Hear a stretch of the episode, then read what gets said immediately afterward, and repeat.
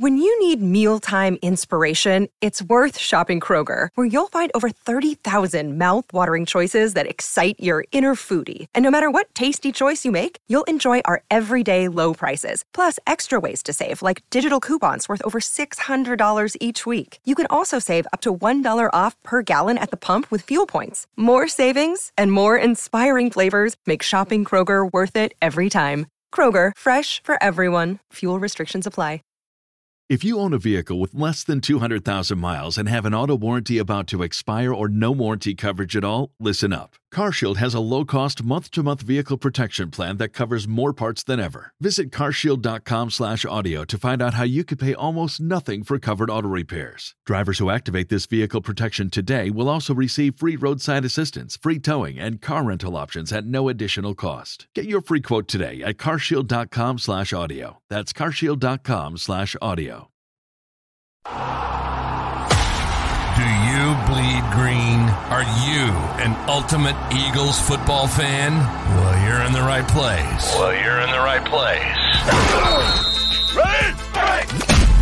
This is Birds 365, hosted by the new Mac and Mac, Jody McDonald and John McMullen. Here we go, here we go.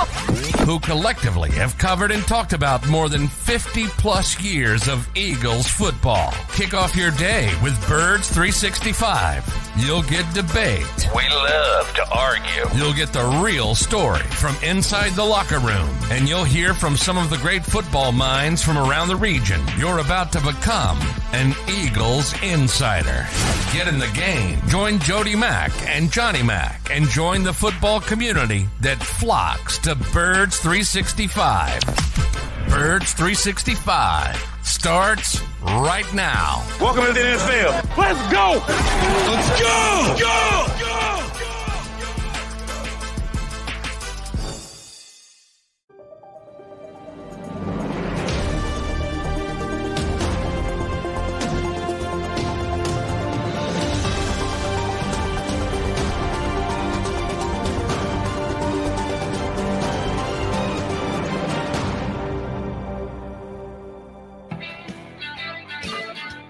And good morning, Birds fans. It's an undefeated Tuesday here on Birds 365.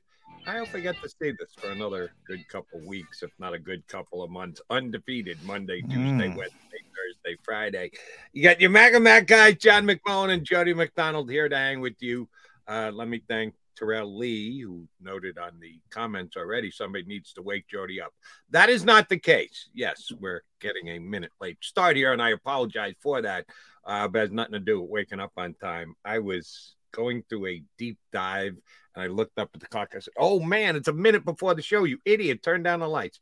Uh, so I apologize for being a minute late, but it wasn't because I overslept. Uh, so I, I want to start here today, John. We'll do our usual thing and talk everything Philadelphia Eagles and self scouting and a double digit favorite over the Commanders. And uh, still got to wait another six days now before the Eagles actually play a game because they don't play till Monday night. Oh, we'll get all that in. Uh, John Stolnis, Bleeding Green Nation's going to jump in in less than 20 minutes now, and Eddie Kracz a little bit later in the show. Uh, but let me tell you what I was deep diving on. Remember, I gave you the tweet, and I apologize for not remembering off the top of my head who put it out yesterday. That AJ Brown, with the game that he had against the Texans last week, actually passed Jalen Reagor on the all-time Eagles receiving yardage list. It, it kind of says as much about AJ Brown as it does about Jalen Reagor, who was here for two years uh, and can't hold off, and AJ Brown, who's been here for all of eight games. So I just it, it intrigued me. So I looked up the Eagles' all-time receiver list, and I also got some bad news for myself and the other Greg, great. the other Greg Ward fans. Uh, who, uh, yeah, Greg Ward's still an Eagle on that practice squad. You never know when he's going to be elevated. Probably not this upcoming week, so he won't be adding to his total. Uh, with AJ Brown's week that he had last week, he now has 718 yards total. Yes, that moved him past a couple others, including uh, Jalen Reagor on the all time receiving list. He currently sits at number 85 with his 718 yards.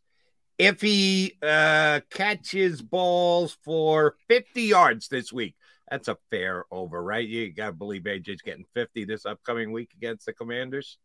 JM? They oh, get, yeah. They could get 50 oh. yards. Yeah, we're not setting the bar too high for him. He will move into the 80th all time split, uh, jump yeah. from 85 to 80, surpassing at number 80 right now, Greg Ward. Greg, he's the 80th all time on the Eagle receiver list. I might have bet against that, that he would have been even that high, but he is presently 80th. But I think AJ Brown is going by him with a bullet. it's only a matter of time. Yeah, uh, there's not, you know, if AJ we're through, you know, eight games, so the NFL screwed us all up with this 17 game schedule, but basically we're halfway through the season, plus, you know, an extra game. So, he's he's on pace for about fifteen hundred yards. Yeah. And and you know, I, I'm I'm going to guess that would be top fifty in Eagles history, uh, just uh, on one season. I, I that would be my fifteen hundred yards would put him at number forty six. That's not, that's not good, but it's great for one year for AJ Brown. But it kind of tells you this this well, franchise. No, hold on. It would no, yeah, I guess it would leave him at 46 because DeVonta Smith is currently at number 49, and he'll be moving up between now and the end of the season. So he's probably not going to go uh, past DeVonta Smith, who's got 1358. So you know yeah. DeVonta's going to have more yards. He's going to be so up somewhere. when when you talk most of the great receivers, most, um, you know, obviously you have Hall of Famers like Harold and uh, Tommy McDonald and uh, people like that. But you know, from different eras where passing wasn't as prevalent. One of one of the most concerning things about the Eagles' recent troubles, you mentioned Jalen Reagor, wide receiver, before they fixed it with back-to-back years with DeVonta and AJ Brown. Was the fact that they didn't have a, a, a I think it was 600 yard receiver in this era. Yeah. It's almost impossible it's almost impossible. We're only we're only what two years removed from that, John. When yeah. they didn't have a wide receiver who got six hundred yards. Oh, by the way, AJ Brown's got seven hundred, yeah. and we're not halfway through the season. Yeah. That that was the frustrating part. Now, part of it, you know, they had good tight ends and they they produced, but um, you know, that was amazing. That that lack of of, of production at the wide receiver position, and of course, the Eagles to do different things that they wouldn't have done. And there's all these butterfly effects. But at the end of the day, you know, you got AJ Brown and DeVonta Smith. So everybody's happy. And that's the fun thing. You can go back and look at drafts and say, Jalen Reagor's such a, a terrible pick. Well, if you don't make a mistake on Jalen Reagor, you don't go about fixing it. And, you know, then who knows where AJ Brown is now, but he's not in Philadelphia. So sometimes things work out. Sometimes it's better on the back end than the front end. I talked about luck yesterday. Nick Sirianni doesn't believe in luck. Hey, luck is real, man. luck is real at times. And sometimes missing on something forces you to do something else. And that sometimes that something else is better than what you wanted to do. You, you don't even have to go back that far. You think about the beginning of, of, of this process that got AJ Brown. AJ Brown's only here because Calvin Ridley went on his phone one day and and and decided to to to place a few bets on his favorite app. Um, otherwise, AJ Brown's not here. Um, there's you know, and and and they looked into other receivers as well. We know Christian Kirk. You know, if he doesn't get overpaid by Jacksonville, who knows? Christian Kirk is here and no AJ Brown. On and on and on and on. Worked out. Yeah. That's luck. How he seems to be a blessed man. I, if you'd indulge me for just a second, just because I think it's fun, we'll take a quick walk down memory lane. I think Eagle fans will enjoy this, and some of them probably know uh, it off the top of their head. Could uh, run down the top twenty receivers of all time for the Eagles. Uh, I couldn't, but I recognize almost all of these names. Harold Carmichael, number one. Pete Retzlaff, again, before both John and my time. God bless if you can say, I saw Pete Retzlaff play from the 50s into the 60s, uh, but he's an Eagle all timer. Uh, DeSean Jackson, who, oh, by the way, did you see him out there on the field last night? back Yeah, and active DeSean's again for the. Ravens. Yeah, Came up yeah. hurt. Shockingly, DeSean Walk, what uh, DeSean. Jackson got hurt last night's Ravens. Monday People were night still talking about bringing him back as a punt returner. Uh, yeah, uh, thank, thank. Uh, I'm glad the Eagles finally turned the page on that for good. Thanks for the Ravens for doing that. Uh, Mike Quick, number four. Zach Ertz, number five. That's part of that. Tight ends got all the catches from a couple of years ago rather than their wide receivers. They were going to Zach Ertz. Pete Pihos again before John and my time. Tommy McDonald, everybody knows. Uh, Bobby Watson. Now I got to be honest. Uh, Bob Watson was a first baseman for the New York Yankees. Bob Watson, Bob, Bob Walston. I think you're talking about Eagles wise. Oh, am I misreading it? Oh, shoot, I need my glasses on. Bobby Walston. Yeah, I sorry. I don't, do you know Bobby Walston? Can you uh, wax poetic about Bobby Walston? Well, no, but I like history. I know who he is. You know, and and and by the way, uh, Bobby, Walston Bobby- from where? What what what college? I don't know, but he was a kicker uh, as well. So uh, you know, different era again. Uh, Wide that's what I receiver? know. Wide He receiver was- kicker? He was he was an he was a more of a tight end, um, but he was also a kicker, uh, which you do not see these days. So Yeah. that's why he sticks out. He's the eighth all-time receiver for the Philadelphia Eagles, and he also kicked. He did right, good both, on you. yeah. You knew that. Uh, Brent Celek, number nine. Jeremy Maclin, 10. Ben Hawkins, uh, before my time, but certainly recognize the name. And here's one I did not know. And yours truly uh, moved to Philadelphia in 1990. The two best Eagle wide receivers catching the ball from Randall Cunningham were Fred Barnett and Calvin Williams. And currently they're number 12 and number 13 on the Eagles' all time receiving list back to back guys who played on the same team, same era, same squad. Big difference between the numbers of yards. Freddie Barnett's got 4,600 and Calvin Williams got 3,800. So there's 800 yards between them, but they're back to back, number 12 and 13. Brian Westbrook out of the backfield, number 14. Jason Avant. I didn't know Jason was that high. He's 15th all time. Uh, Keith Byars, one of the best out of the backfield guys, uh, and a power guy as well. Harold Jackson, 17. Charlie Smith, 18. Uh, Timmy Brown, number 19. And the Right Reverend Irving Fryar, number 20. Eagles have had some good wide receivers, but there's no. You if if if you have this up, where where is uh where's Dallas Goedert at this point? All right, we got to find Goedert. Uh, t- t- number 24, 2,816 yards. He's in a tie. Yeah. Oh, oh, oh, oh. guess who he's in a tie with? Eagle, re- Um, Eagle receiver over the last 15 years, somewhere between 10 and 15 years. uh, And I give you a hint. Oh, we can do this. I used to do it on radio, so I can do it here on uh, YouTube. It'll be a better clue.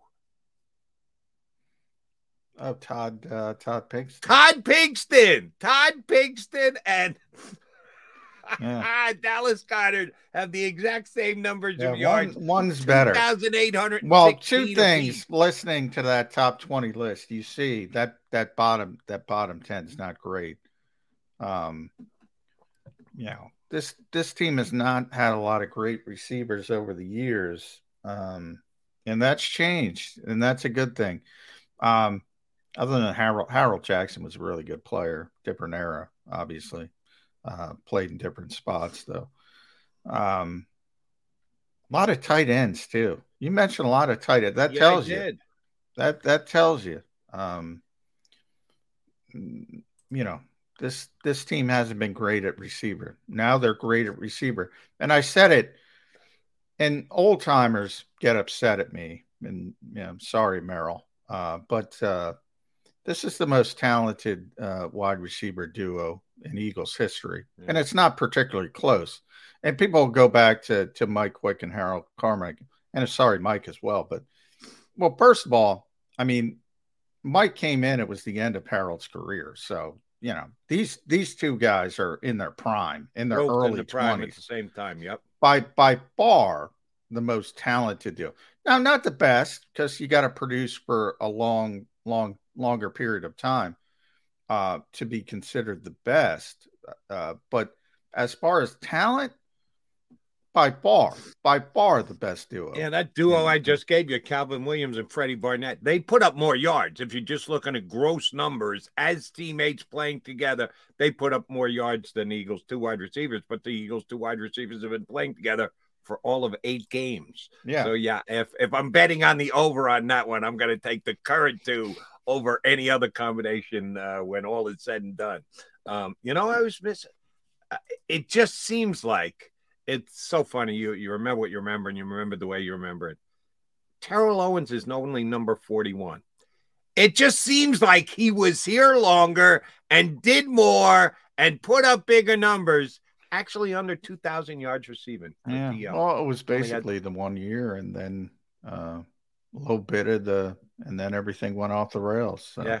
It just because that one year was as big as it was, it seems bigger than it actually was. He's not even in the Eagles top 40. And that's another guy that, uh, yes, at some point, AJ Brown will be going by. All right, he's John McMullen. I'm Jody McDonald. Thank you very much for allowing me to do that. I just, and I again apologize for being a minute late because I'm reading this list. I'm going through. it. can't believe that. Oh my God. And I was surprised just because AJ Brown is moving as quickly up the list as he is that uh, we got off on a little bit of a tangent. Oh, we got plenty of stuff to get into as the day goes on, including talking to our first guest, one of our faves, uh, contributor for Bleeding Green Nation and podcast host of Eye of the Enemy. John Stolnis going to jump aboard next here on Birds 365.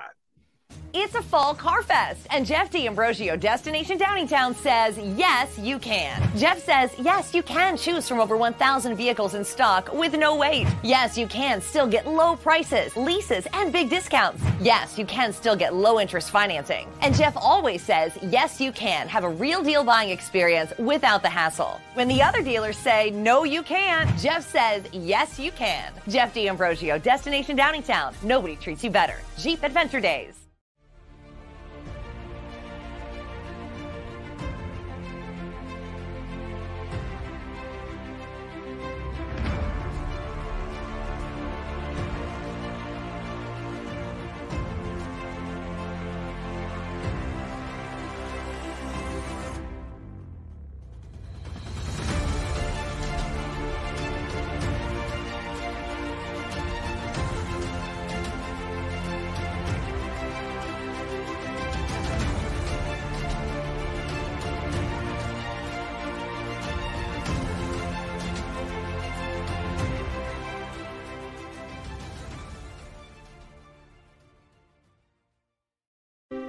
Pond Lehocky, we've recovered billions of dollars for our clients, and we're confident we can do the same for you.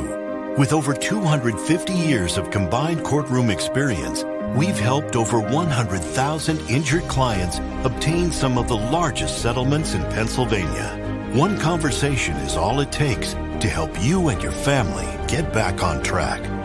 If you've been injured in an accident, give Pond Lehocky a call. Go for the beers, go for the cheers, go for the hit and the hits, go for the scene, go for the screens, go for the gallery, go for the win, go to Ocean. Go passionately. Go fearlessly. Go confidently. Go birds! Go confidently towards your goals with First Trust, Philly's hometown bank for nearly 90 years, and the official bank of the Philadelphia Eagles. We're focused on getting you over the goal line. So go with conviction, go with trust, Go and go forward with us by your side. First Trust Bank, the official bank of Philadelphia Dreams. Oh, and go birds. At Salus University, our graduates are among the most highly trained in their profession because of our unique emphasis on research, interprofessional collaboration, and early clinical exposure. Learn more about our programs at salus.edu.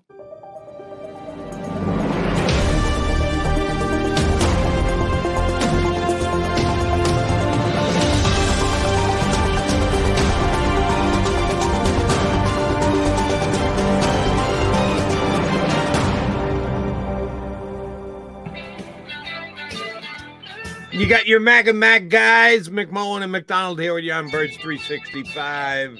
And we got a good guest. Uh, he's good because he knows that what the hell he's talking about, but I didn't even realize this. Um, the, the reason we've got John on today is because we were like, dude, have John on. And John's good. We like to try and punch him up once a month. I forgot that they're playing DC this week. This would be the Commanders and the Eagles. And of course, he's a uh, Philadelphia guy. He's been with Bleeding Green Nation for years, but doing some DC work as well. So he can give us both sides of the aisle. Pardon the pun on election day. Yeah, election uh, day. Well yes, done, sir. Jody. Uh, very good. Uh, for uh, both the Commanders and the Eagles from Bleeding Green Nation, uh, John Stolnis jumping aboard with us. Uh, yeah, you're you're a DC guy now these days. Still have your finger on the pulse here in Philadelphia, but yep. is it just nuts down there? I, I never even consider. I got to vote for uh, head across the street and go to my uh, middle school after we're done here today and cast my ballot. But is it even more nuts down there in DC on a day like this? You know what? It's it's actually less nuts in DC because everybody's out of town. Everybody is in their districts. Everybody is in yeah. their home states, and they're doing their campaigning and their last minute blitzes. And usually, the last couple days before an election, you've got the president and his people are out across the country trying to get people to the polls and all that stuff. So it's actually quieter in DC oh. in the couple ah. days before an election day. Now, a month later, yeah, it gets nutty when everybody starts showing up for work, yeah. but uh, it, it, it's okay right now. Yeah. Yeah. Sort of like the shore. You know, you yeah, get that uh, right. uh, little respite uh, yeah. for, for the locals. And that's right. And then all the out of towners come back and you get depressed, I imagine. that's right. That's right. Uh, John, let's start it. Uh, let's start it with before we get into the Eagles Commanders because, and I want to I uh, because Jody and I talked about Frank Reich yesterday, and I said, "Nah, he's not going to get fired." And of course, a couple hours after the show ends, he gets fired. Yeah, uh, another solid prediction by yours truly. uh, but nonetheless, you know, you know, Eagles fans, and Frank is very uh, popular, uh, uh, obviously here for good reason. And they, I started getting the questions right away, John. Are they going to bring Frank Reich back? And I'm sitting there, this is an eight no team. Everything's yeah. going well. Don't worry about Frank Reich, who, by the way, is under contract through 2026. He's getting paychecks for a while. Very nice. Jim Irsay.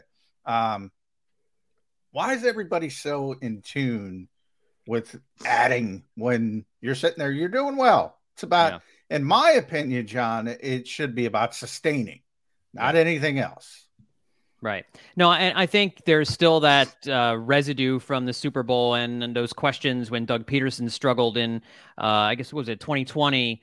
Uh, did they did they keep the wrong guy? You know, there was all that conversation yeah. going on, and that's still, I think, lingering for for some Eagles fans. But you know, you've got Shane Steichen, who is doing a phenomenal job as the offensive coordinator. Nick Sirianni, all these guys, they're they're in their second year together, and you're just you're just seeing how it's all kind of coming together here in this 8 0 start, there, there's no need to be wistful or to be looking to add somebody from uh, the Doug Pederson regime at this point. Now, Shane Steichen, the way he's going, might get a head coaching job next year.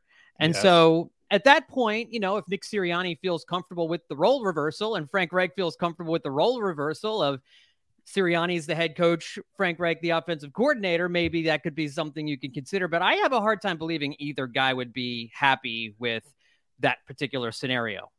Yeah, it would be difficult. A little, yeah. little bit awkward. Yeah, Awkward. Awkward's a perfect yeah. word. And oh, by the way, I guarantee you we see Frank Reich come camp next year. He's going to be one of those visiting coaches oh, yes. who comes in and spends like Vic, like Vic Fangio this year. Which, by the way, and that's another thing. I I, I want to clear that up real quick. Vic Fangio is not a consultant for this team, so I, I got all kinds of fans saying, like, bring in Frank Reich like they have Vic Fangio. Vic is not a consultant uh, with this team. Yeah. He showed up in in the summer and he did a tour of the league because half of the league runs his defense, but he is not a consultant with this team.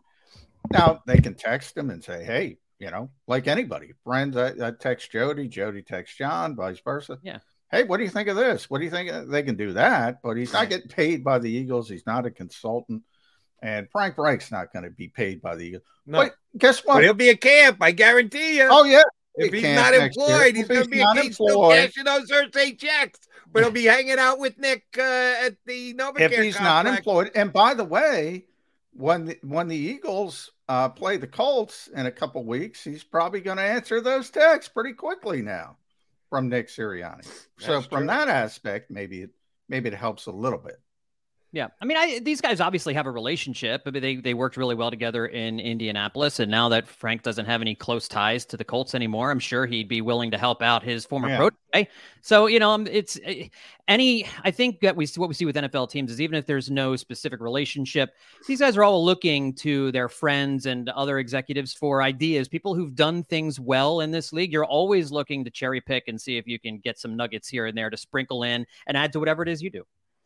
All right, the Colts had won a couple of the Colts. The the Commanders had won a couple games in a row um, for letting the uh, Sunday game slip through their fingers. Taylor Heinicke with a really bad pick.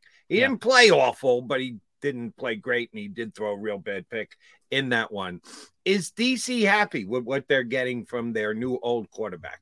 Well, I don't know that they're. I think they're happier than they were with Carson. I think the frustration with Carson Wentz grew to such an immense level that a change needed to be made, even if Carson hadn't gotten hurt. Uh, just the offense looked so dismal and flat. And it seemed like we saw with Carson in 2020, it seemed like you had to move mountains to move the ball down the field when, when Wentz was at quarterback. And you just see the skills that Wentz once had are gone. There, there's just none of that electricity there anymore. The big arm is still there, but he, he, he can't get away from pressure. And so uh, with Heinicke, I think Commanders fans were excited about having a what they perceived to be playmaking quarterback, a guy who can be a little bit more mobile, who can make plays on the run, and in that in that vein, he he had he has done that. I mean, he has ma- brightened up the offense a little bit. They have looked a little more dangerous, but Taylor Heinicke is Taylor Heinicke, and and you saw both sides of that in the game on Sunday. And I watched a lot of that game against the against the Vikings. It was um it, it, was the tale of two tailors. In the first half, they were not very productive. He didn't play all that well in the first half, and in the second half, in that third quarter specifically, he kind of got lucky on the deep ball. Uh, kinda, they... that, that, that kind of John. Yeah. That that was pure luck. Yeah, and and so he threw it into triple coverage, and the referee happened to take one of the guys out, and I don't know what the other Vikings defenders were doing on that play. So you get seven there, and then he he takes him on a nice drive for that for that second touchdown, but then he throws the pick, and we the commanders just aren't able to overcome mistakes at this point. They they don't have they, they haven't built up enough of a winning culture and they don't have a quarterback who can dig them out from from under mistakes. And and, so Taylor Heinicke is a backup quarterback in this league. That's what they have. I think they know that they have that. Uh, he can win you a few games here and there, and he probably will start the rest of the season. But you know what you're going to get with Taylor Heinicke, and that's that's a, a 500 less than slightly less than 500 quarterback. Let me let me jump in there um because Ed Kracz is coming up later, our resident Sam Howell fan. Um, you say Heinicke's probably going to play the rest of the year. At some point, they'll probably become eliminated. They may not from a playoff spot, certainly from the division. Uh, is Howell not going to get a chance at all this year? If Heinicke if Heinicke plays Heinicke like football, which is kind of yeah. like he did this past Sunday, makes a couple of plays, gets exciting, makes a mistake. Overall, not going to be a franchise guy for years to come. What is the Sam Howell feel in Washington these days? There's not a lot of conversation about him because they had won a few games in a row and they'd gotten themselves back into the NFC playoff picture because the conference is so weak and the powerhouses that we thought were going to be great have really faltered here this season. So the, the the door is still open for the Commanders to sneak in and and get that last wild card spot if Taylor Heinicke can play. I mean, a 500 record, a slightly over 500 record it might be enough to to get the Commanders in the playoffs. And they, we saw the defense from the Commanders was legit on on Sunday. They they were all over Kirk Cousins in that game. So you can win games against inferior opponents with that defense and Taylor Heinicke doing just enough. I don't think Howell gets any playing time until this team gets eliminated from postseason contention and they start to look towards next year. But for right now, there's they're four and what are they four and five at this point? Yeah, um, yeah, they, are yeah. still well in the conversation, and there's no conversation uh, uh, about Howell coming in and taking over. Yeah, John, I, I, like you. I saw that game because the Eagles were off, and that was the local game here. Um, and I was disappointed in Taylor Heinicke. I thought he'd give him a little bit more juice. We mentioned the play. He threw for 149 yards. You take away that 50 yard touchdown, mm-hmm. he's under 100 yards against a team that can't defend the pass very well.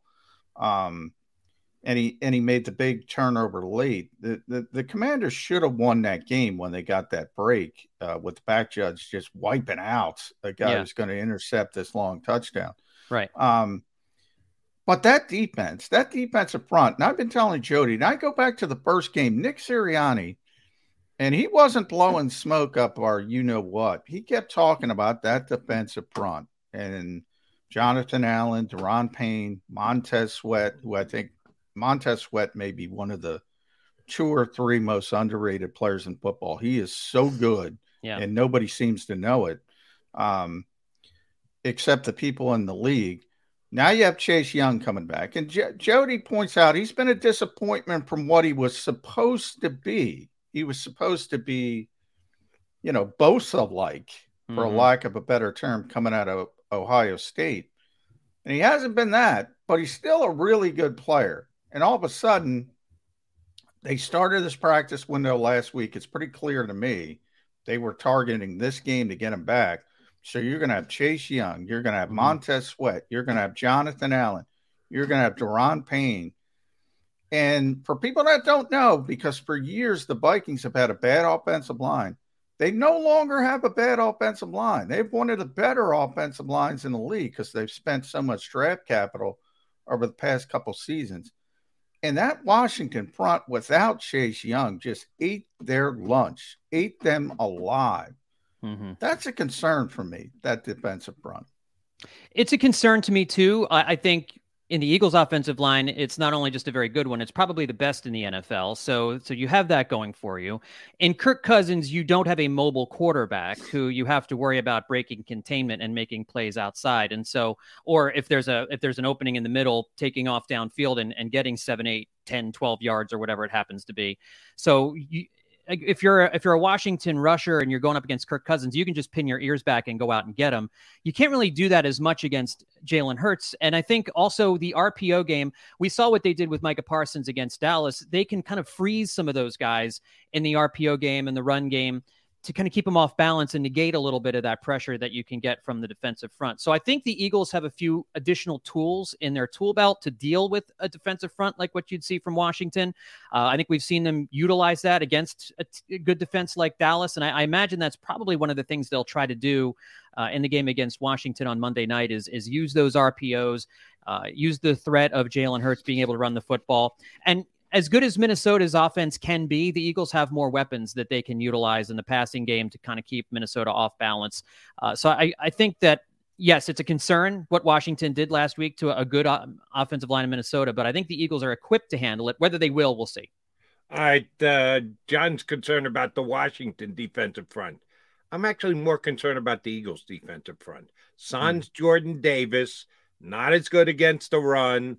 The back seven, not as good as tackling as they need to be. Linebackers, safeties, corners. The Eagles are the worst tackling team in the National Football League, 32nd out of 32, at mm-hmm. least according to Pro Football Focus. Is that a bad matchup against this Heinicke led uh, Commanders team coming in this week? If the Eagles continue to have issues with tackling and mm-hmm. stopping another team from running, four straight uh, games that the opposition has gone for a 120 plus. Will the red will the uh, Commanders uh, have the capability of making them pay uh, coming up on Monday night for their lack of run defense? I don't think to the degree that the Texans did because I don't think Washington knows what to do with their running backs. I, I don't think they know what to do with Antonio Gibson or Brian Johnson. Uh, they they haven't really been able to establish any kind of a consistent run game this year.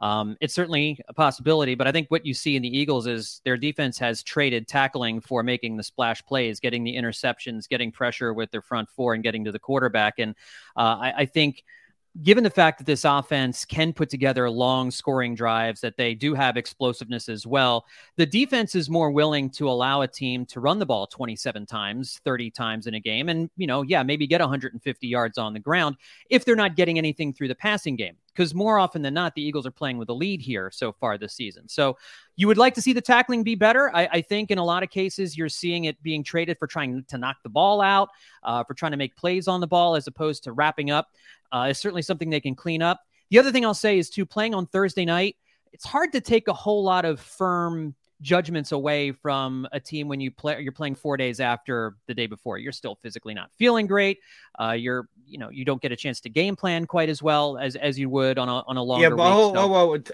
t- timeout washington slash philadelphia isn't that the same for both teams yeah the eagles Sure. coming in on a short week it's real hard the Texans were coming in on a short week too. Dameon Pierce didn't seem to be bothered by not much rust, uh, Sure. rest as he was running over the Eagles' attempted tacklers. Yeah, and that's fair. I, I think too, uh, if you're if you're on the offensive, it might be a little bit easier uh, when you're on a short week to um, when you're dictating uh, when you're dictating things offensively to kind of have a little bit more of a leg up on the defense. I, your your point's well taken. I mean, they, both teams had to deal with that, uh, but I think when you're looking at a team that's tired, you know. Tackling is a thing that requires energy. It requires uh, you to be fresh, and I think that's one of the things we saw in Week One against the Lions. Having not gotten a whole lot of, uh, of tackling in and training camp and all that, they just weren't sharp tackling in ta- tackling the ball carries. And I, I, it's not the sole reason why we saw that on Thursday night, but I think it's a factor. Uh, John, I want to talk big picture Eagles with you, where we are in this league after a week in which Buffalo lost again uh, to Jody's uh, New York Jets. Now, it's a better Jets team than normal. I, it's it's a good team, the Jets. They're not what they typically are, but nonetheless, if you're supposed to be the best team in football, you're supposed to win that game, and they didn't. Yeah, right. And Kansas City really struggled at home, managed to get it done. Patrick Mahomes had to throw it 68 times to beat a team with a backup quarterback who they don't even feel comfortable allowing to throw the football. So I think it's safe to say the Chiefs weren't very impressive. And here we are, finally, after eight consecutive wins. The Eagles are are top of the most of the betting markets. Jalen Hurts is tops in, in the MVP race, or at least tied in the betting markets. Yet locally with Eagles fans, and I'll I'll start it there with you. I get a lot of Eagles fans who don't believe in this team. Who have they played? Now I expect it from outside fans, the Cowboy fans, and Mhm. you know, you kind of just say, all right, you know, Cowboys fans are Cowboys fans. They're gonna, you know, try to uh, morph things for their team and shape their narrative around what they want. Yeah. But Eagles fans, and you're a Phillies guy, John. You just came off the World Series. Disappointing, but great run for the Phillies. But they were the underdogs. Yeah. The Eagles aren't the underdogs, but I think Philadelphia has this whole underdog mentality to the point Jason Kelce started a clothing line, underdogs. They're not the underdogs. They're, No. they're the big dog. They're Yeah. embrace it. They're the best team in football. That's what I've been saying this week. Why do not locally? Why do so many fans not realize that? That's a good question. And I think as I think about this Eagles team, I don't think this is the most talented Eagles team we've ever seen. You know, I think that and I think when but they're 8 no oh, and I think it's because they they are playing in a in a conference that is as weak I think as we've seen the NFC in in a number of different years. And I think we I think for most Eagles fans, they look at this team as a good team, but I think they say to themselves in any other year they probably wouldn't be where they are if they were in if they were where they if this team was playing as well as they were last year, maybe they wouldn't be where they are. I don't necessarily agree with that. I also think it comes down to the quarterback.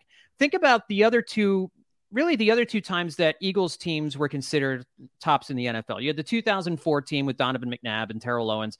Donovan McNabb drafted number two overall in the draft. He was expected to be a superstar and he became a superstar. Carson Wentz in 2017, his second year in the league, drafted number two overall. He was expected to be a superstar. He was a superstar.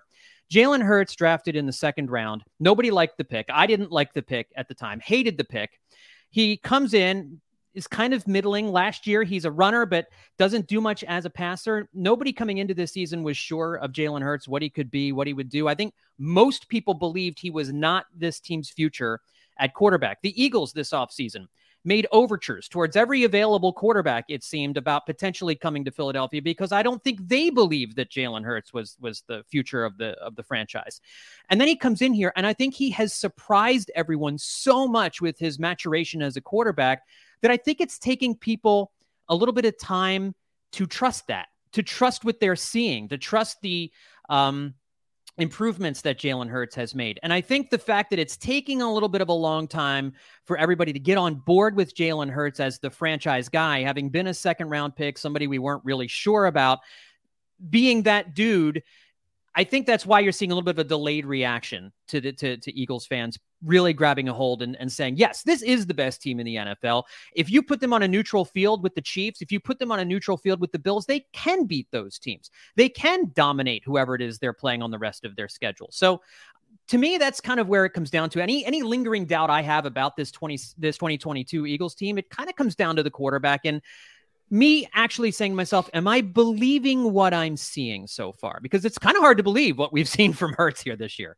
All right, I'm going to go against my own credo here, so shame on me, but the conversation is kind of taking us there.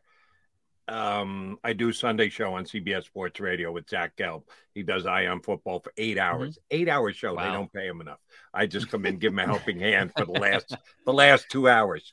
And he asked me the other day when the Eagles won, uh, when they got the 7 0 before the Texan came, this was the previous Sunday. Eagles and undefeated. They're the only undefeated team left. And with every passing week, they become more of an undefeated team because they've logged that many W's and they've only got so many games left to play. When does this actually become a pressure point? That I, I say it every day. Uh, welcome to a Wednesday undefeated edition of uh, Eagle Birds 365. So I'm guilty as much as anybody mm-hmm. else, but at some point it's going to become a real conversation, just kind of in passing. Uh, you know, the Eagles, the only undefeated team.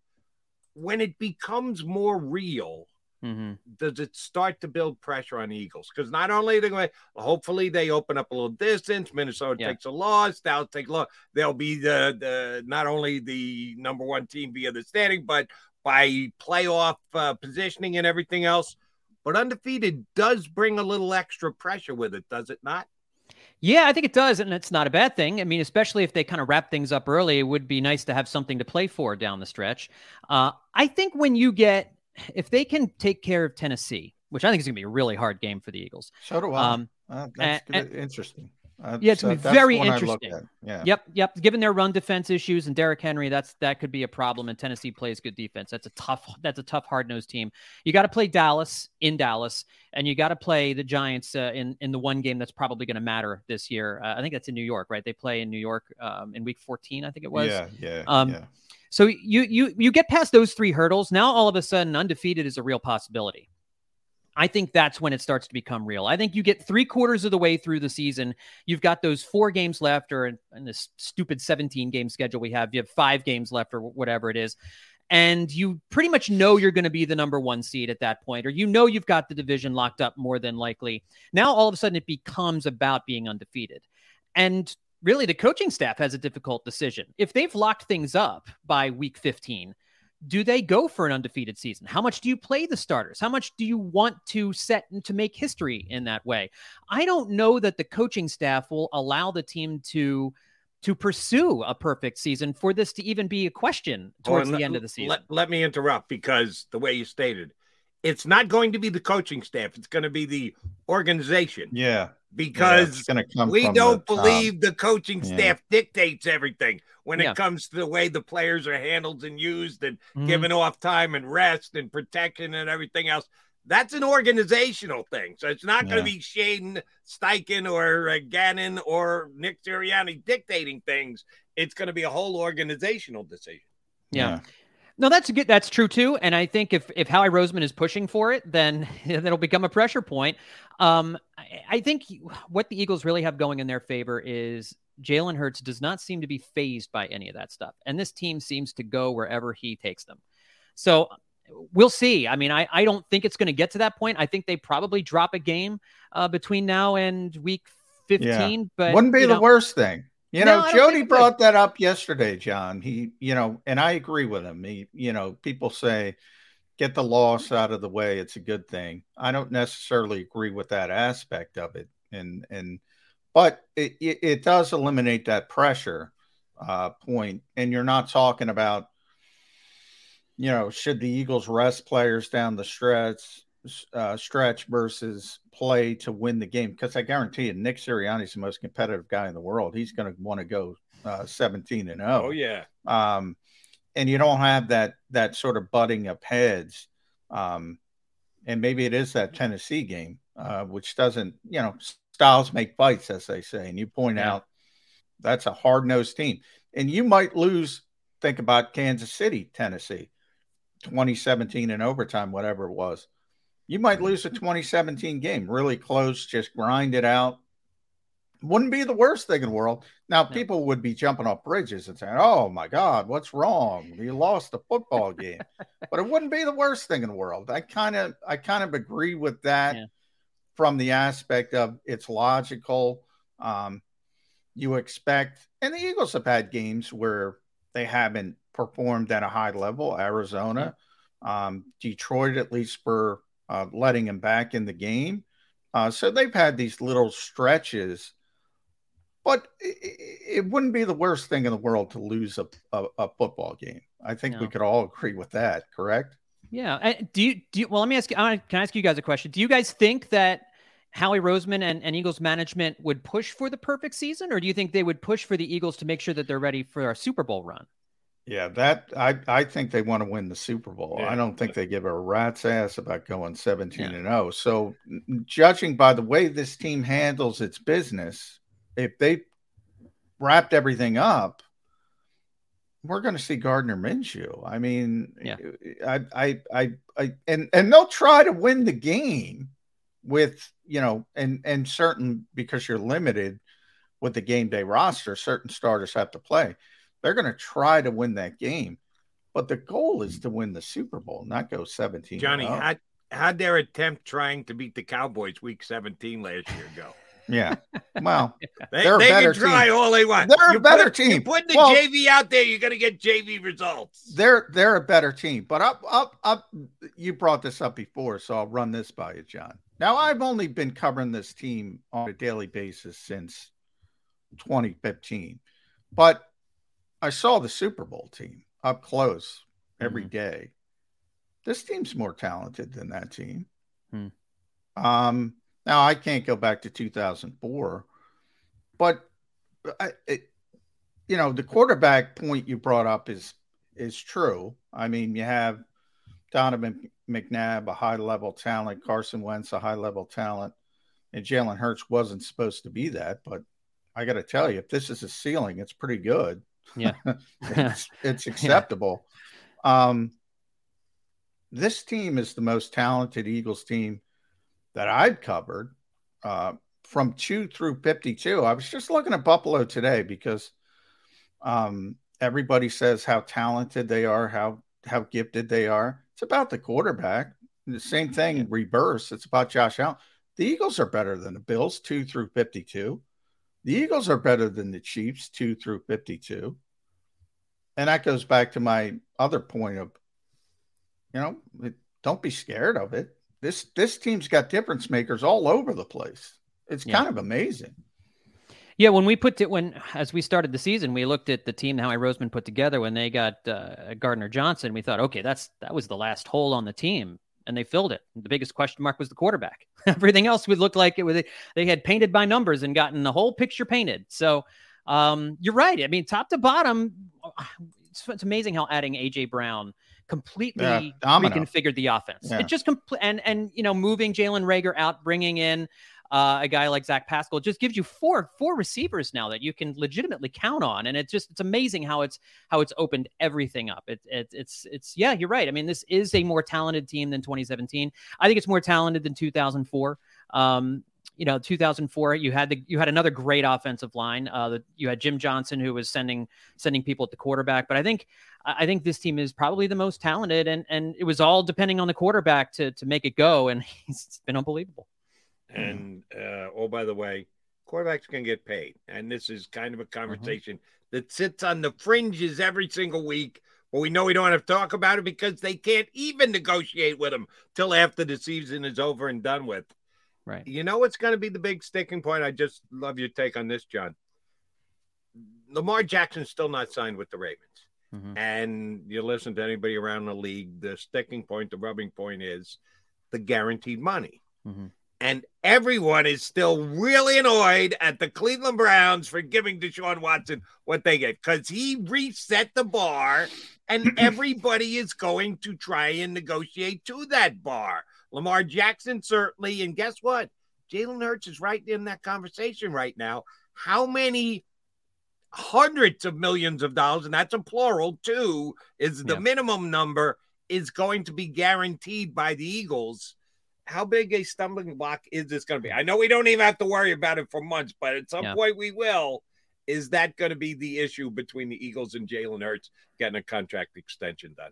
It's probably one of the reasons it'll take a while. Um, I'm sure Hurts's camp will be pushing for that. Howie Roseman is a magician at getting contracts done. So at the end of the day, I'm not worried that an extension will get signed. I think it makes sense for for everybody. The Eagles, if Jalen Hurts continues this season the way he's been playing, he he the Eagles have to pay him. And I think Jalen Hurts is in the stronger negotiating position. So it, it might it might be a lot of conversation. I think at the end of the day, Jalen Hurts gets the contract he wants. And it, you know, maybe there's a trade off in terms of dollars for guaranteed money. But at, I, I- if I'm the Eagles, what I've seen from Jalen Hurts, if this is the real thing, and if he does this for the rest of the season, I don't see as they have any other choice but to go ahead and and do it. And you just you cross your fingers and hope he stays healthy and stays as productive as he is. Yeah, you're you're right, John, and it, it, it I think it's you know the Deshaun Watson uh, contract will be looked at as an outlier by the league. I think Kyler Murray's the better sort of comp point, and and that's where the negotiations probably start at, and that's pretty big anyway. Still good. Um, but I'll end it here with you at John Stolnis. Uh, follow John on Twitter. Read him at bleedinggreen.com. Listen to Eye on the Enemy if you want some Phillies news. The Good Phight, his podcast there. Um, other contracts. I mean, this entire defense is basically on a one year deal almost. Mhm. Um, and you're going to have to make some tough decisions, whether it's Fletcher Cox or Javon Hargrave, whether it's Kyzir White or TJ Edwards. You got to get Marcus Epps signed. You got to get Chauncey Gardner Johnson signed. Obviously, you're not going to be able to do everything. Mm, Right. So, how important is this window for the Eagles? I mean, the window's open. It's Yeah. not, and it's not open a crack.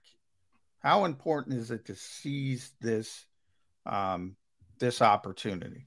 Yeah, it's really important. You're not going to be able to assemble this collection of talent around Jalen Hurts again because his cap number is going to be such that you're not going to be able to do like what you're talking about. Sign all of those guys. Bradbury, you know, is another guy that you would you would ideally love to bring back, uh, assuming he can play at a high level moving forward too.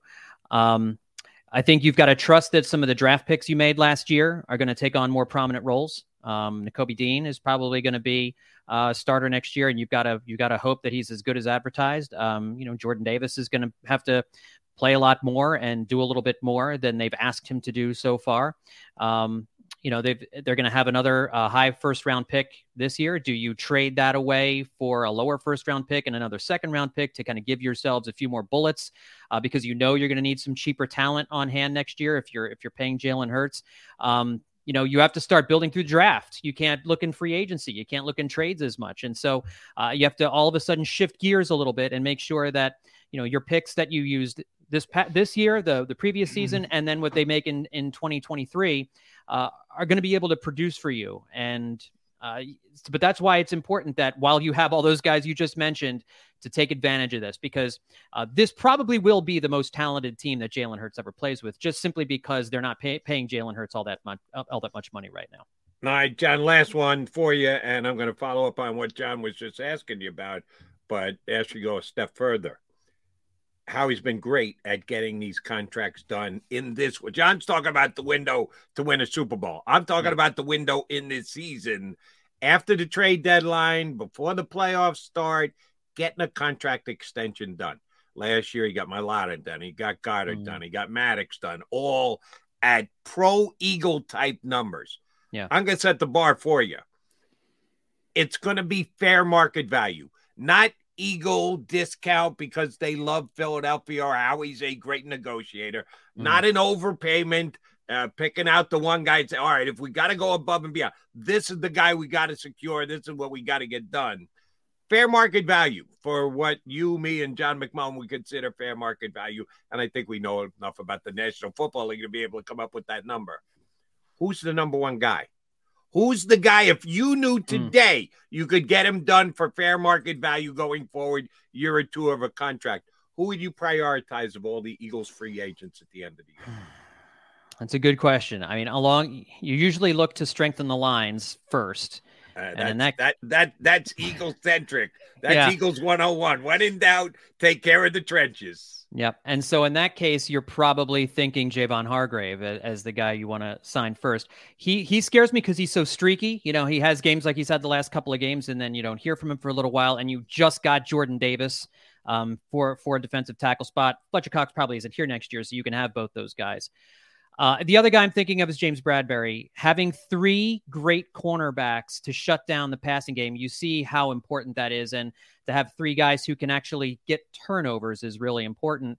Um, I probably go with Hargrave because of how important it is to get pressure on the quarterback. Getting pressure means you can maybe have another, a different guy out there as your number two cornerback and still get some of the turnovers uh, that that you would see. But it's neck and neck between those two guys. I would probably go Hargrave over Bradbury. All right, John Stolnis, feel free to go vote. Now you voting down there? You Already voted. I already You voted. already did. You already got out and got it done. Yeah, my polling place is literally two blocks away, so I just I just walk over and it's uh, I'm in there five minutes and out. It's great. Damn, All you, are, you are a good you got American. the I voted sticker. You got yeah, it ready it's to on- it's go. my sweatshirt. I don't have it All on right right. now, but I got All it. right. Yeah. We trust you. That's why we have you on because we believe you. John, great stuff. Thanks much for jumping in today. We'll get you on about a month from now. Thanks, buddy. Sounds good, guys. Thanks, John. John Stolnis, uh, Bleeding Green Nation's been covering the birds for years, but uh, got a gig as a producer and reporter down in D.C.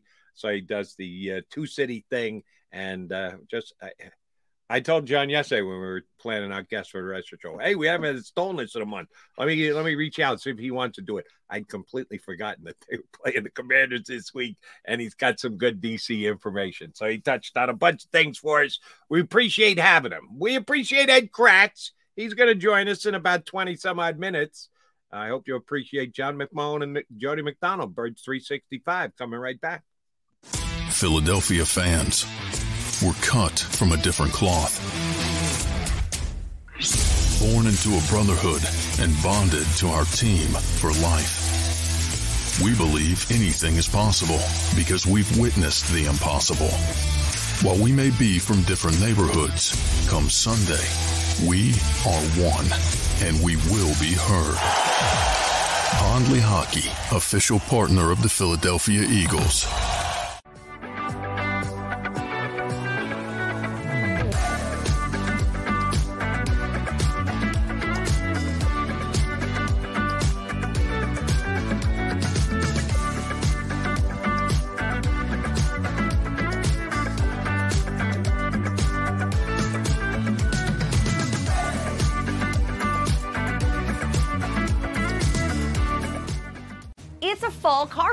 And Jeff D'Ambrosio, Destination Downingtown, says yes, you can. Jeff says yes, you can choose from over 1,000 vehicles in stock with no wait. Yes, you can still get low prices, leases, and big discounts. Yes, you can still get low interest financing. And Jeff always says yes, you can have a real deal buying experience without the hassle. When the other dealers say no, you can't, Jeff says yes, you can. Jeff D'Ambrosio, Destination Downingtown. Nobody treats you better. Jeep Adventure Days. My wife was in an accident that changed our lives forever. She was in rehabilitation for years. She had to learn to walk again. She couldn't take care of herself. We couldn't afford a nurse. We were running out of options. One conversation with Pond Lehocky changed everything. They understood what we were going through and immediately helped us navigate the legal process. We can't thank them enough. Pond Lehocky. Tell us your story. The faces you know, the team you trust. The Delaware Valley's leading news program, Action News. Go to get your game on. Go for the beers. Go for the cheers.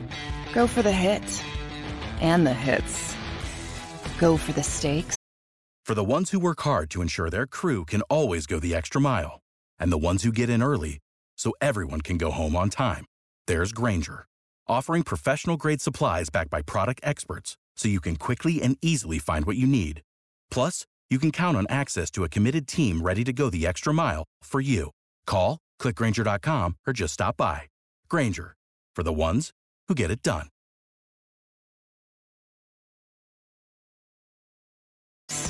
And the stakes. Go to get your parlay on. Go to get your party on. Go for the scene. Go for the screens. Go for the gallery. Go for the win. Go to Ocean. Visit theoceanac.com to plan your visit.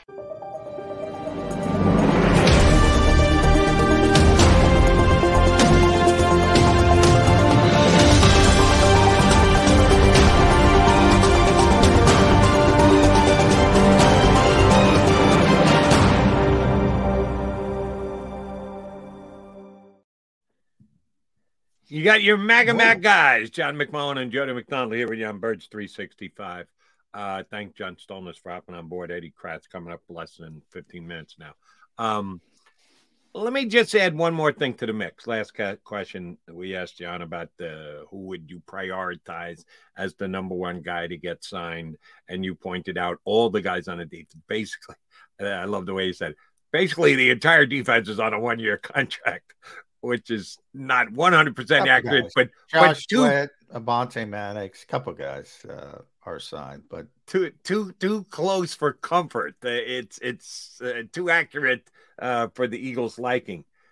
Let me put one other guy in the mix, not on the offensive side of the, on the defensive side of the ball, on the offense. I think one of the more underrated players on the Philadelphia Eagles this year has been, and in previous years, Isaac Seumalo. Now that was not the case because he was hurt last year. Can't underrate a guy while he's uh, overrated guy while he's hurt. Um, Isaac's doing a phenomenal job again this year. And oh, by the way, if this finally is the year that Jason Kelce steps aside and says, "Had enough," uh, I got faith in the just newly minted and drafted replacement and um, Beef Jerky. But do the Eagles really want to go on the offensive line? With two replacements to what has been their stalwart starting line. Last year worked out perfectly. Dickerson filling in, steps in for Isaac, does the job. Now he's one of those blocks of granite that you're banking on as your foundation. If Kelce walks away, how much of a priority does it become to get Isaac resigned?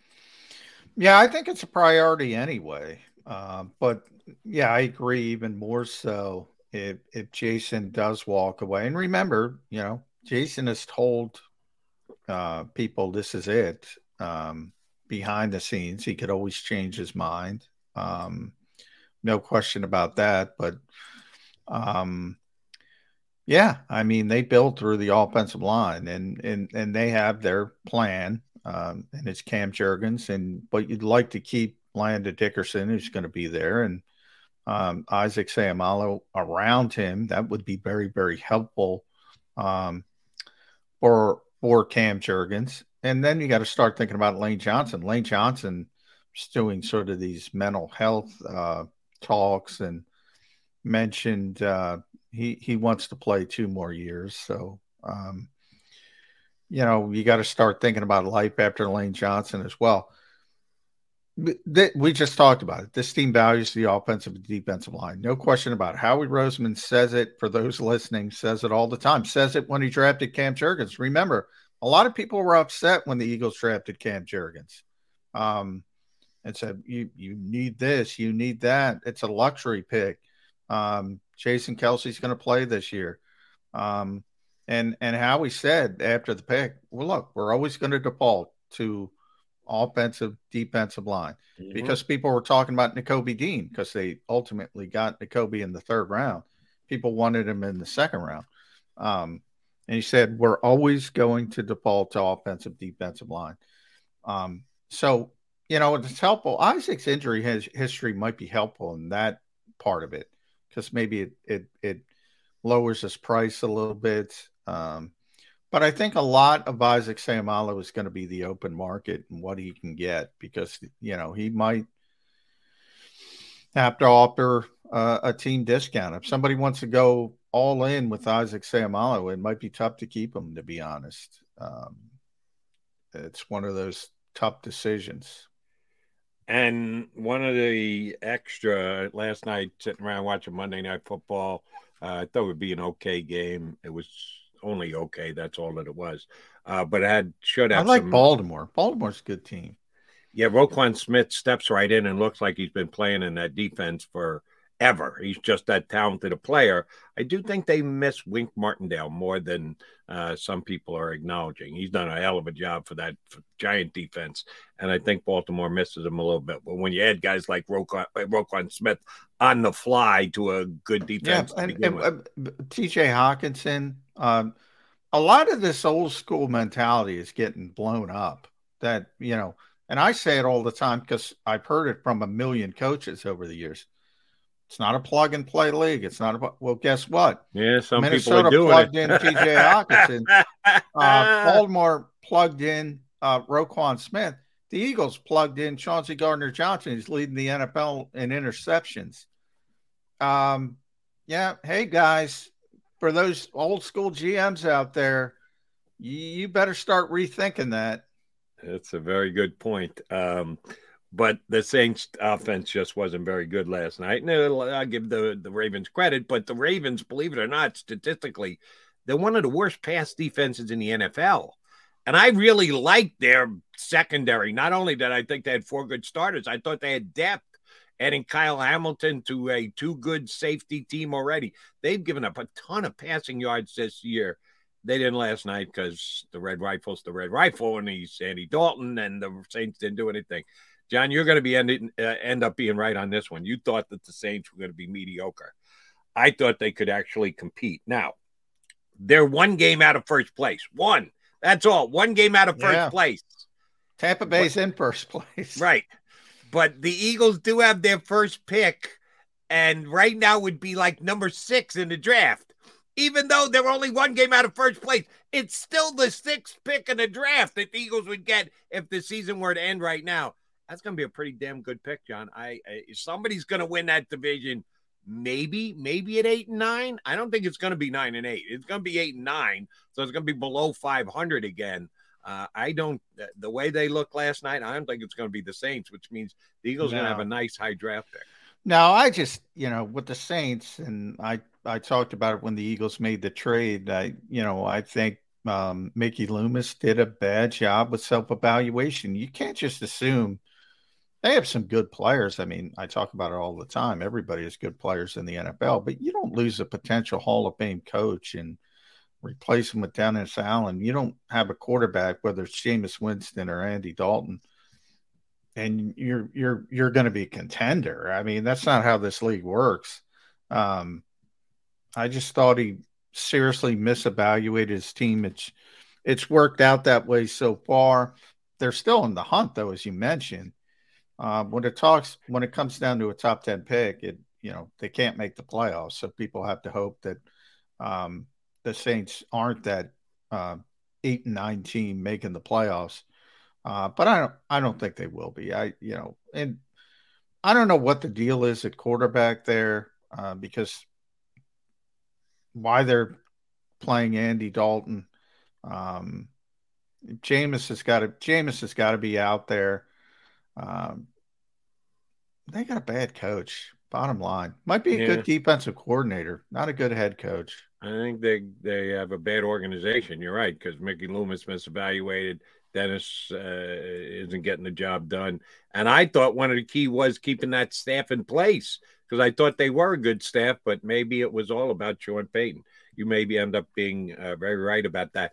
And oh, by the way, just another minor chip in Howie Roseman's stack.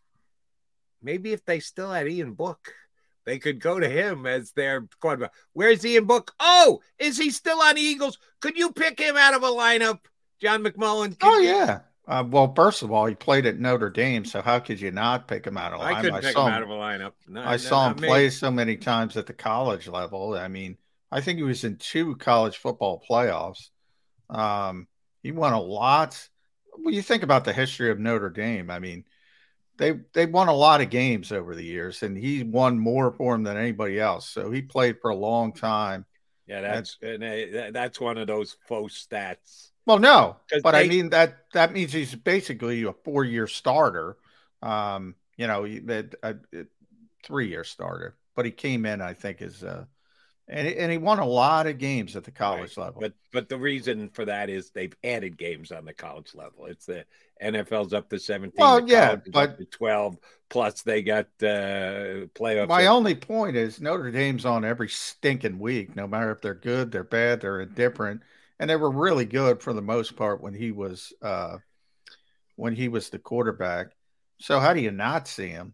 But yeah, he doesn't have.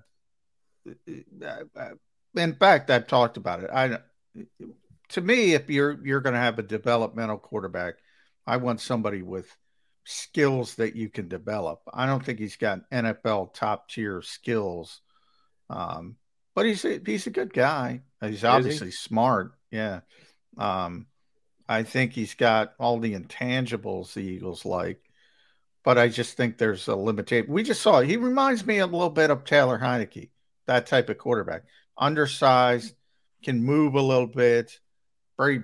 He's got some moxie. Uh, makes him, but I don't think he's got that top tier um, NFL talent to play the position. Yeah, yeah, I was not a huge book fan, even though you're right. He was winning games at Notre Dame.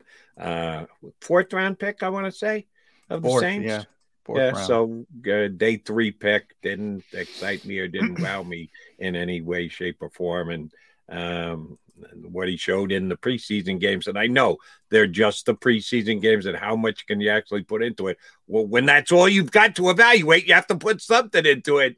He did nothing to wow me, but may, may, maybe he actually could have gotten the Saints turned around.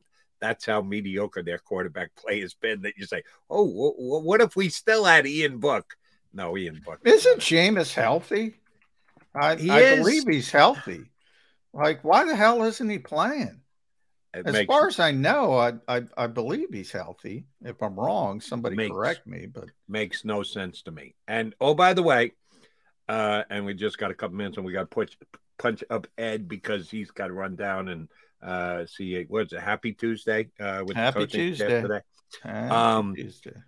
Jeff Saturday, the new head coach of the Indianapolis Colts. We touched on Frank Reich and would the Eagles bring him back? Now, at I- time by the way, can I jump in, Jody?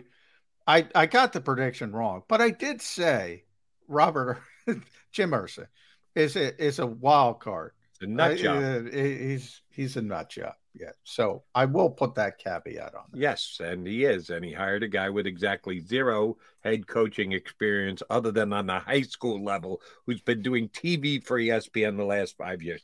And I'll defend her saying that he can hire the hell whoever he wants to be his head coach. And Yeah. I'm seeing people it's it's it's a slap in the face to all the other coaches. Ah, Shut up. yeah. He can pick whoever he wants. Um, He's the owner of the team. And Yeah. it's not like he hired his brother. He hired an old time eh, eh. Indianapolis Colt great. in a weird way, look, I think he's a nut job. I think he made a mistake by firing Frank Reich, never mind hiring Jeff Saturday. But on the other hand, I admire I at least admire the courage of his convictions. Look, if the Houston Texans did what they wanted to do, I don't know what Josh McCown would be as a coach. Could he be worse than Lovie Smith? Could he be worse than David Culley?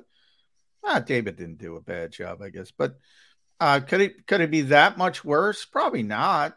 I mean, at least he showed the courage of his convictions. I'll give him that. I mean, he's hiring. He's going to look like a moron if Jeff Saturday. And somebody brought up a good point. Like, why do you want to be the Colts head coach? Like, for all these people clutching their pearls about insert name should be the head coach of the the the. I saw Brian Flores. Brian's got a job, by the way. You can't just leave in season to become the head coach of the Colts. He's got a job. Right. Um, but anyway, for all these people clutching their pearls, why would you want to be the head coach of the Colts, the interim head coach of the Colts, to lose whatever seven out of eight games, and you have that stain on your resume? Maybe, maybe Jeff Saturday's there just to do Jim Irsay a favor. Who knows?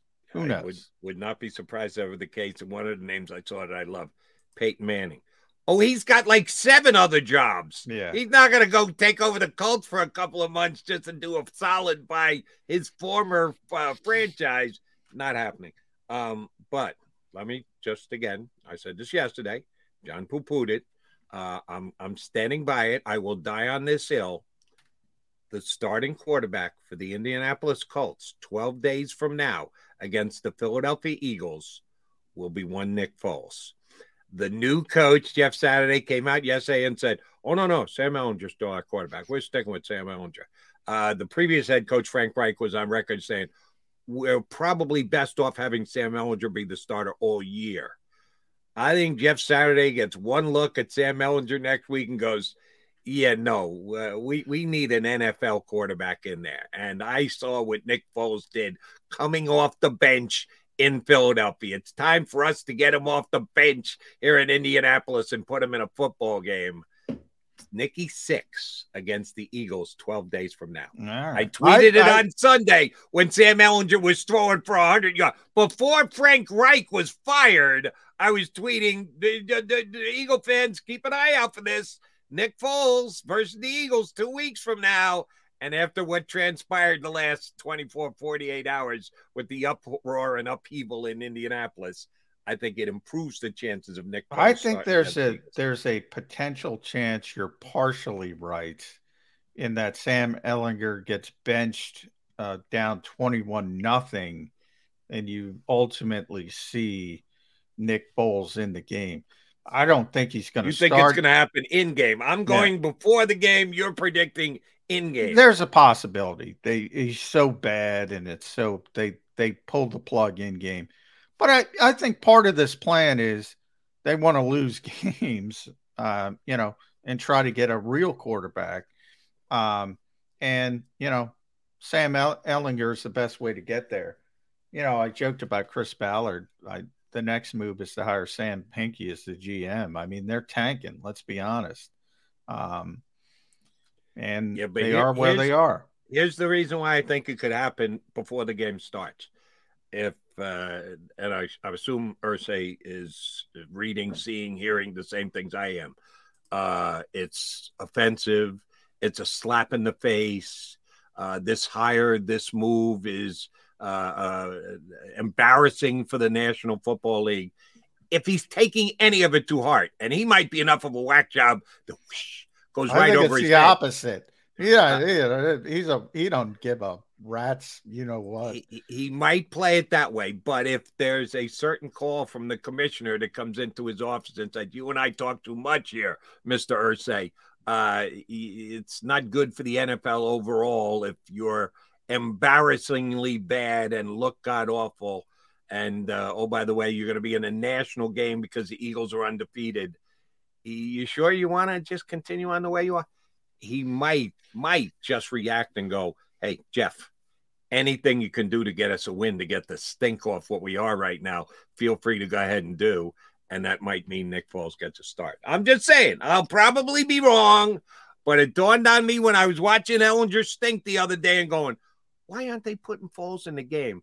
That uh, they may do it this way. And then it'll be an interesting uh, week for the Eagles fans, knowing that uh, the best guy ever in the history of the National Football League coming off the bench, the most accomplished, jump into the game quarterback in the history of the league who delivered a Super Bowl here to Philadelphia, might just be trying to beat the Eagles in that role come 12 days from now. Just saying.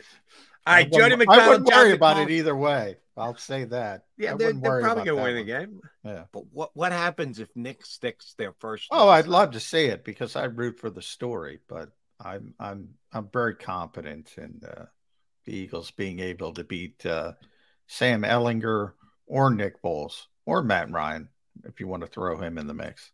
Yeah, be careful. They do still have Jonathan Taylor. I know he didn't play this week. He's got an ankle issue. Should be back for this upcoming week, assuming he's fine the week after. If the Colts beat the Eagles, it'll be more because of Jonathan Taylor than either Sam Ehlinger or Nick Foles. All right, quickie timeout coming. Then our bud, Special Ed Kracz, jumping in with us here on Birds 365. Go to get your game on. Go for the beers. Go for the cheers. Go for the hit and the hits. Go for the stakes and the stakes. Go to get your parlay on. Go to get your party on. Go for the scene. Go for the screens. Go for the gallery. Go for the win. Go to Ocean. Visit theoceanac.com to plan your visit. Since 1977 at Rafferty Subaru, we have always been about our customers and the community. Early on, a safe and durable option, we've evolved to become the best overall brand according to Kelley Blue Book. Over the last 14 years, we've donated thousands of dollars through the Subaru Share the Love event and found homes for hundreds of pets. The Rafferty family is proud of our 45 years in business. This month, celebrate our anniversary with special financing on select models. Visit us and see why.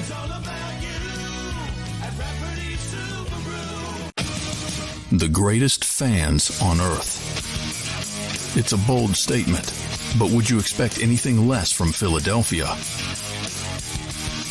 58 years of heartache creates a toughness, a grit, a resolve not found in most. Sure, our prayers were answered, but now that we've had a taste, we're looking for more. Pond Lehocky, official partner of the Philadelphia Eagles.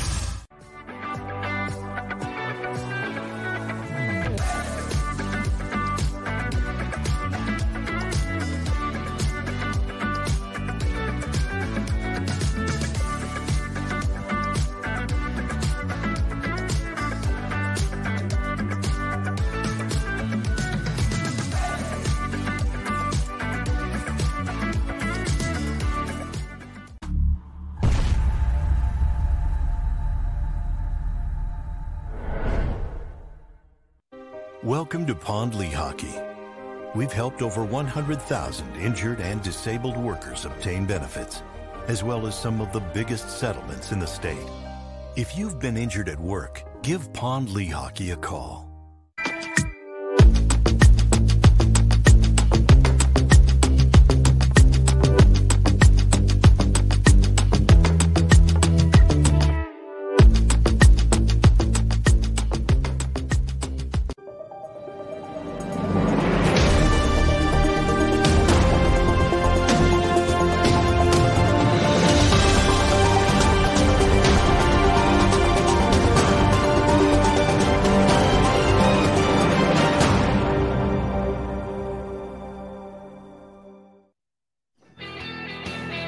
Got your Mega Mac guys, McMullen and McDonald, hanging with you on Birds 365. And we got another SI guy. I got two SI guys with me right now, and I got to give them their props. SI finally put the Philadelphia Eagles atop their power rankings this Oh, week. thank God. They Thank they had God. been one of the lingering holding on to the Buffalo Bills as the number one team outlets over the last several weeks. Tip of the cap to CBS. They were the only ones who put the Eagles up at number one several weeks ago and left them there. By Good the way. Damo, our buddy Damo on the 33rd team finally put the Eagles on top. Did he? He's got Philly up on top. Good for Damo. Yeah, everybody catching up. Play a little catch up, guys. So I Now. I did get, I and we'll bring in Ed here. I did get one fan who pointed out one uh, outlet that has the Eagles third, and still uh, or so- had the Eagles third. no has the Eagles third this week. Still? still behind Buffalo and Kansas City. Um, so I'll I'll, I'll bring Ed into this uh, conversation. Who cares? I mean, go to the next opinion. I The do. Jody's raising. I care. It's- I it- care. It's one person's opinion. If you don't like it, move on to the next opinion. Am I right, Ed Kracz, or am I nuts? You're nuts. You're wrong.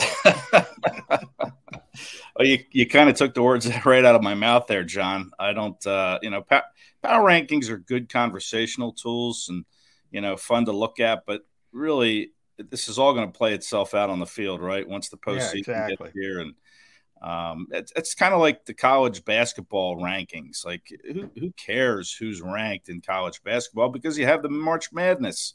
It's all going to be settled on the court. So I don't. I don't get too caught up in the power Right, well, rankings. well, well, well, hold on to both you guys. You realize we're doing a talk show here, right? Well, yeah, Where, I- where, I- where your opinions and what you think and what you say is kind of important.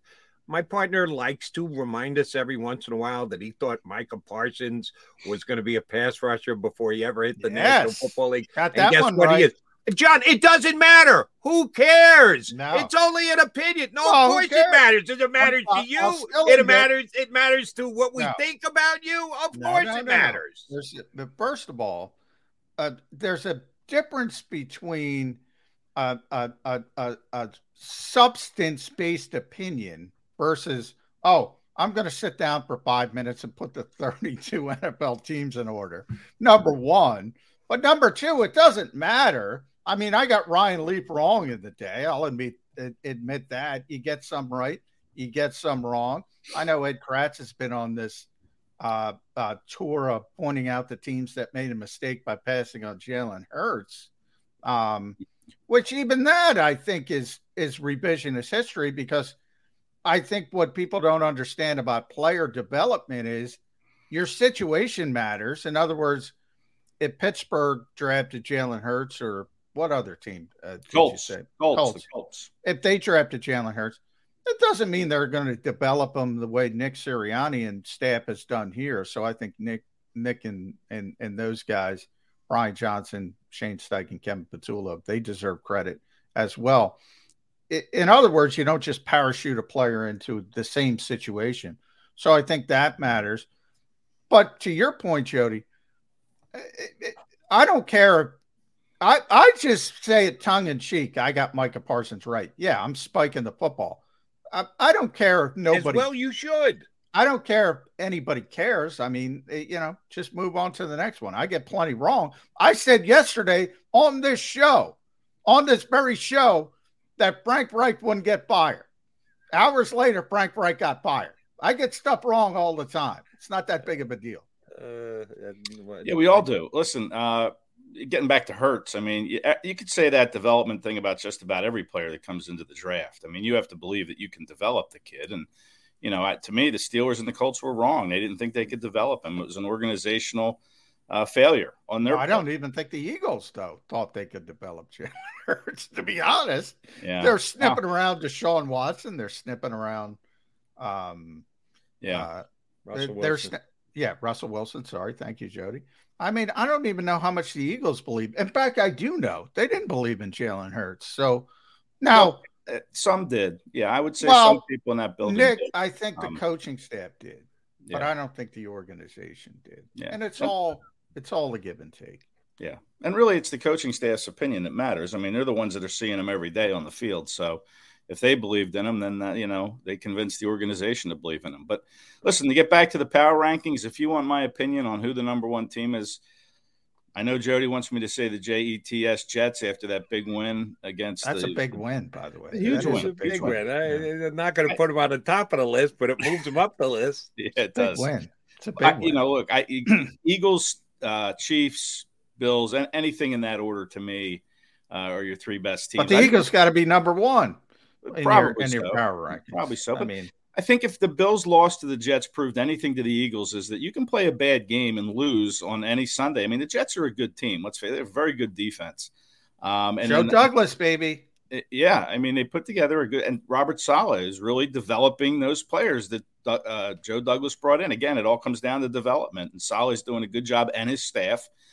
But it, it, it's a reminder to the Eagles that if you go out and just throw the ball out there, you, you just can't expect to win. You, you- you know, that's what's going to keep them from going undefeated. Is they're they're eventually going to play a bad game, just like the Bills did. Every team plays a bad game, and it doesn't matter who you're playing. If you're not playing well, you can win. Now, look, they didn't play well against the Texans. I mean, not as well as you would have hoped, especially early on. They came out a little flat, um, but they were able to win because their talent is just simply better. So you can play a bad game against a bad team and maybe still get a win. But, you know, hopefully that serves as a wake up call during this bye. And then the Bills losing to the Jets, also another reminder that we got to come out on Monday night against the Commanders and we have to be on top of our game if we expect to beat them for a second time this year after torching them uh, down in D.C. Uh, in week, whatever that was, three or four.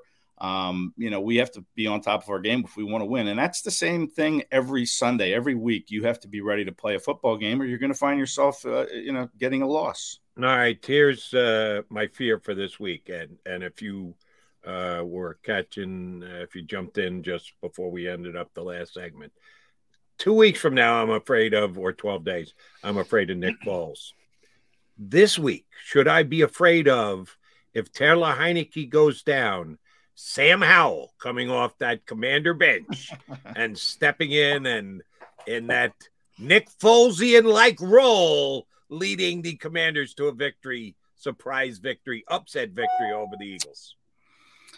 Well, I mean, as much as I'd like to see Sam Howell come in and play and, and do well because I did like him, um, it's not going to happen. I think the Commanders, what you should be afraid of is their ability to be physical in the run game with Brian Robinson and uh, and Antonio Gibson, you know, against this Eagles run defense, which showed that it has some work Oh, to do. yeah. Um, that to me, if the Commanders want to win the game, I mean, we saw their game plan with Wentz, you know, in week three, and they sacked him nine times.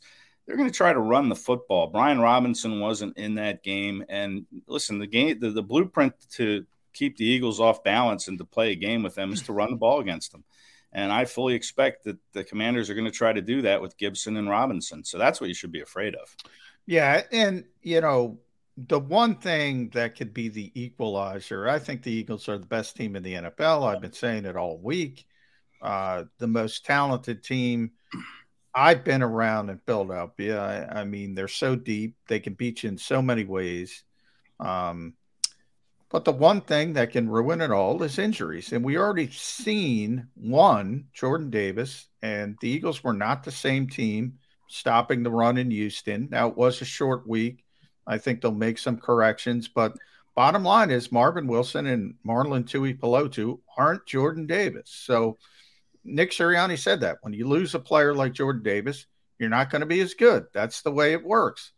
Um, they also lost Devontae Maddox late in that game, and we'll see. We're not going to get indications until later in the week, but it looked like to me tweaked his hamstring.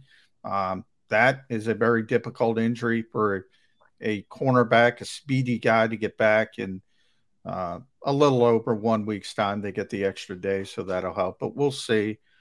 Um, and then, you know, there's unforeseen things, unforeseen hurdles. Um, injuries could always affect every team, but Jordan Davis specifically, Ed, he doesn't play that much. So I think people don't realize how important he is to that defense. Uh, do you think that's overstated or, or are you concerned about not having Jordan? Well, sure. I'm concerned about it. Um, you know, what, what was he averaging? Maybe 24 snaps uh, Yeah. per game. But I, I really think, and, you know, I really think he was headed for an uptick in snaps in the second half of the season here, coming out of the bye week. I think Jonathan Gannon was ready to ramp up his snap count in the middle and play him more, and not even in the middle, but you know he was ready to play him, you know, uh, uh, lined up over a guard, you know, in those four man fronts. We were going to see more Jordan Davis in the second half, and and I'm pretty confident in saying that. Uh, but now here we are. He's hurt for the next four to six weeks, whatever it is. And uh, you wonder how he's going to return to play so quickly. I mean, okay, he's going to come back, and oh, all our prayers are answered. The run game's going to be great again. But, you know, Jordan Davis is a big guy, and conditioning's always been an issue with him. And you wonder, it's an ankle injury. How much conditioning is he going to be able to do uh, with this month off? And then what about his technique? Is that going to suffer any because of this month off? So, you know, it's not only a concern that he's not here, but when he comes back, how effective is he going to be? How long is it going to take for him to play his way back to the point where he was playing before he got hurt? And you know, I don't. They're not going to bring in Ndamukong Suh or you know any street free agent that's out there. They're going to try to get this done with what they have on the roster. And I thought Marvin Wilson showed some encouraging signs. You know, he I talked to him after the game in Houston, and he said that he's used to lining up all over that defensive line because of his time at Florida State. They had three different defensive coordinators at Florida State, so he's played in all sorts of fronts on that defensive line. Um, but he's not Jordan Davis. Let's face it, Jordan Davis was a first round pick. Marvin Wilson was an undrafted free agent, and there's a reason for that. So, yeah, Davis's absence is going to be felt. And now it's up to Gannon in these 11 days between games to come up with some sort of a game plan to stop the run because you know that that's what the commanders are going to try to do. That's what the Colts will try to do if Taylor's healthy. And then you have Aaron Jones for the Packers. And then, of course, Derrick Henry. And we'll see if Davis is back at that point. But uh, you know, it's a tough road here. Everybody talks about the quarterbacks and how bad these quarterbacks are that are playing against the Eagles or, or not good enough, but it's the running backs that are the concern now. And Gannon has to come up with a way to kind of put a band aid on that uh, open sore that was left behind with Davis. And oh, by the way, speaking of running backs, is Miles Sanders and what he's doing for this Eagle offense flying under the radar right now? Yeah, maybe nationally. I think locally he's getting plenty of credit. I mean, you know, he's on pace for his first 1,000 yard season. I know that doesn't mean as much with the extra game, but he's never done it. Uh, he's staying healthy. So, yeah, maybe nationally he's flying under the radar, but he he's huge for this offense. And he's another one of these guys whose contract is up at the end of the year. So, you know, guys like him and Bradberry and White and, you know, Chauncey Gardner Johnson are all motivated to play, you know, as well as they can to get that next deal. And, Sanders has really helped this offense, no doubt. I mean, they haven't thrown him the ball much uh, out of the backfield. That's kind of Gainwell's role. Um, but what he does on the ground, I mean, he picked up what 93 yards against the Texans, and it, it was pretty quiet 93 yards because he only had six yards or so at halftime. So he yeah, they weren't running early. Right. I mean, right. Yeah. And he had the touchdown. He's got six touchdowns. I mean, he didn't have a single one last year. So, yeah, that right there shows you that you know he's he's meant a lot to this team. I want to rewind to what you said about it's about the running backs now, Ed, be, for this reason. Um, the one thing the Eagles haven't done well defensively, really, besides special teams, the only thing they haven't done well as a team is tackle. Um, they don't have a good tackling team. They built this team to stop the pass. They built this team to stop Patrick Mahomes or at least compete or Josh Allen down the road. That's sort of what the modern NFL is. So we talk about Haason Reddick, great pass rusher, strip sacks, doesn't tackle that well. Um, Kyzir White, great coverage linebacker, doesn't tackle that well. Chauncey Gardner Johnson leads the NFL in interceptions. Couldn't tackle Jody McDonald or Ed Kracz in the open field. James Bradberry, not a good tackler. Darius Slay, not a good tackler. Is that just the give and take? You want all these splash plays, but to get these splash plays, you can't have a big box safety who's just going to be sound and tackling. You got to have a playmaker. It's just something you got to live with, or is it a real concern?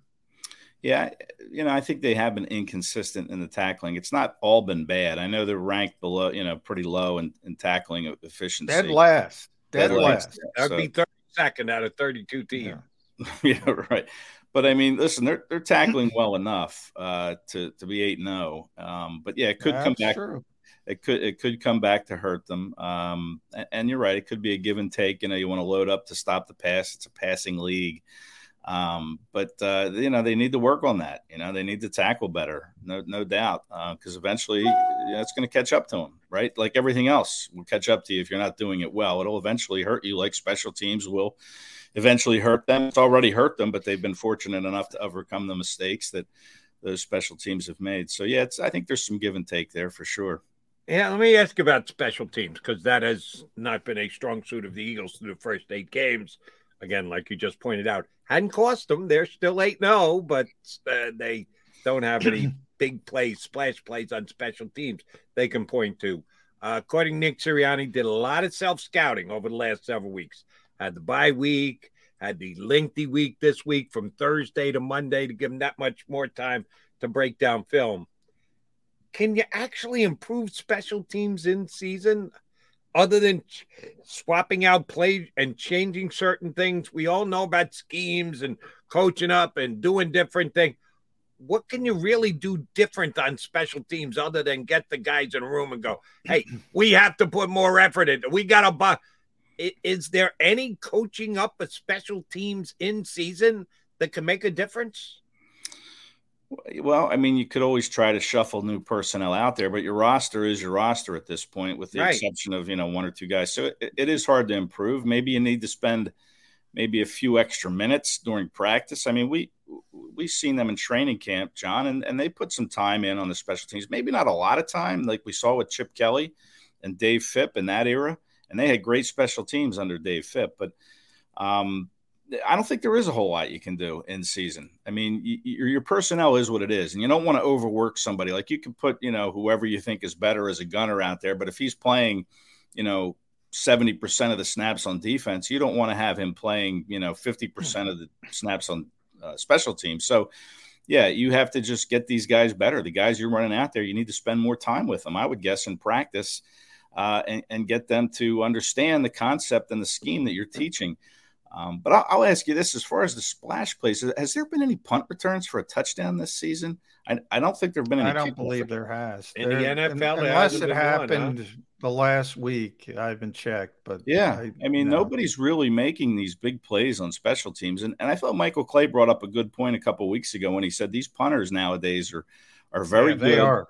They're really good at hanging the ball high and and good hang time and getting distance. Um, and then you know putting it at a certain part of the field where your coverage team knows you're punting to the right side. Okay, we're going to overload that side, and we're going to you know pin that guy in against the sideline. So.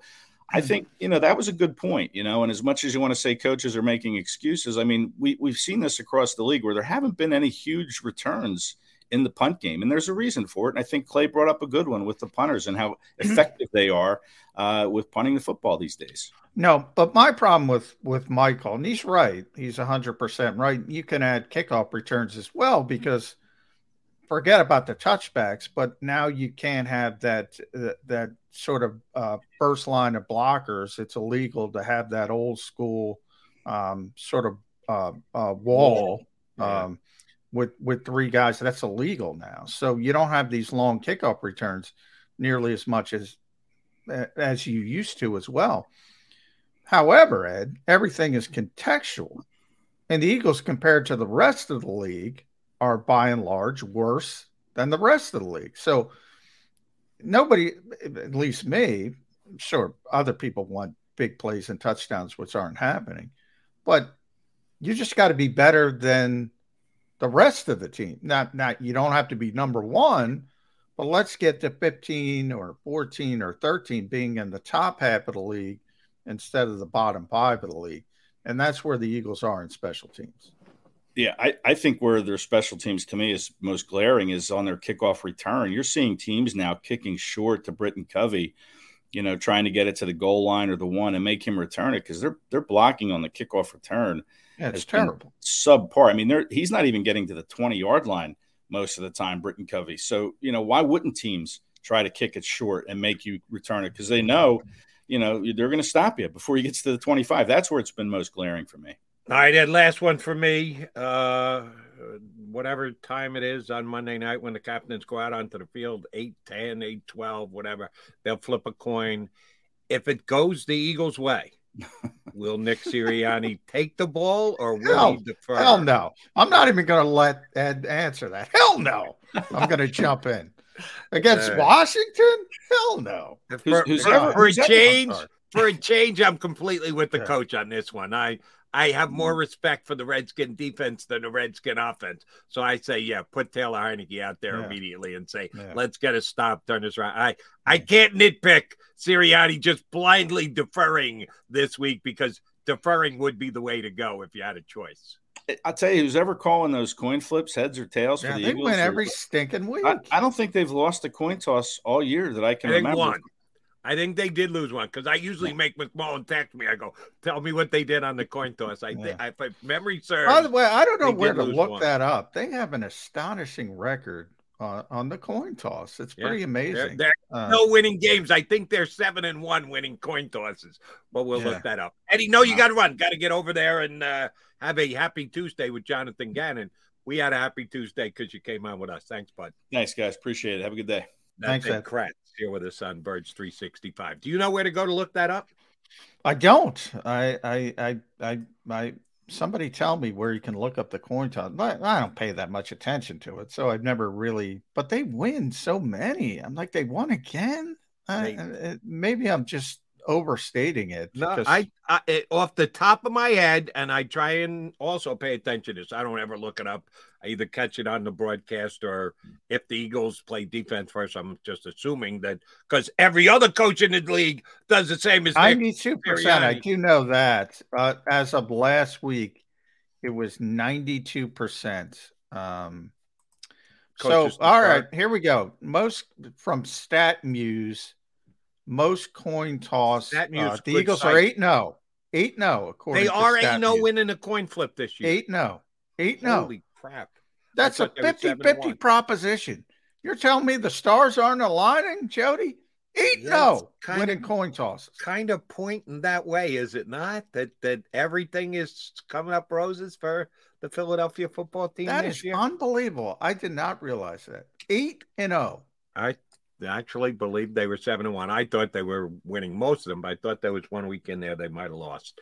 Uh, but uh, undefeated in the final scores of the game and undefeated at the beginning as well. When it comes to you know that we've just absolutely killed their chances of winning the. By the way, uh, Minnesota's second at seven and one.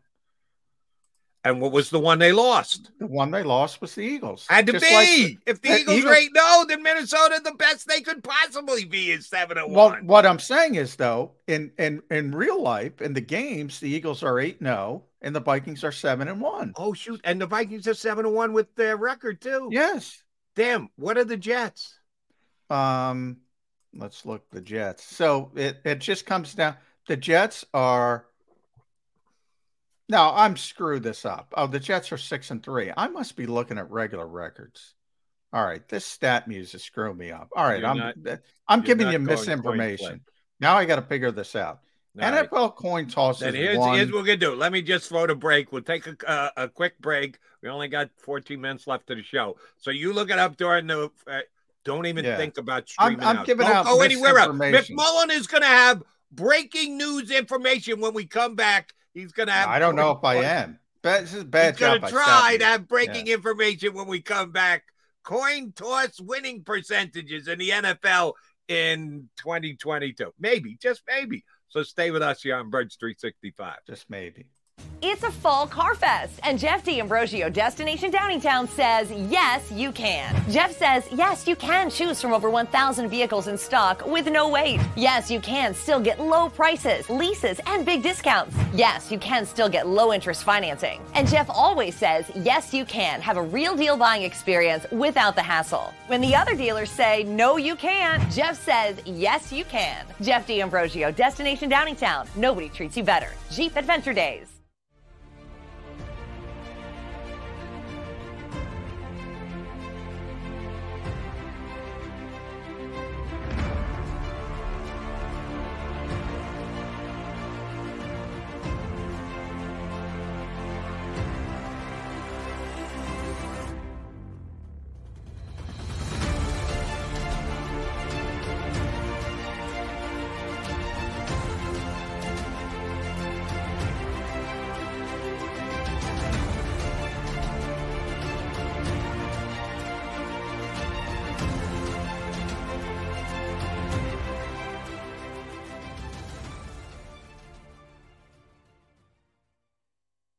At Pond Lehocky, we've recovered billions of dollars for our clients, and we're confident we can do the same for you.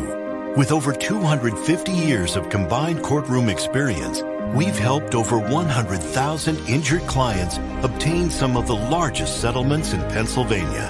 One conversation is all it takes to help you and your family get back on track. If you've been injured in an accident, give Pond Lehocky a call. Go for the beers, go for the cheers, go for the hit and the hits. Go for the scene, go for the screens, go for the gallery, go for the win. Go to Ocean. Go passionately. Go fearlessly. Go confidently. Go Birds! Go confidently towards your goals with First Trust, Philly's hometown bank for nearly 90 years and the official bank of the Philadelphia Eagles. We're focused on getting you over the goal line. So go with conviction, go with trust, Go and go forward with us by your side. First Trust Bank, the official bank of Philadelphia dreams. Oh, and go Birds. At Salus University, our graduates are among the most highly trained in their profession because of our unique emphasis on research, interprofessional collaboration, and early clinical exposure.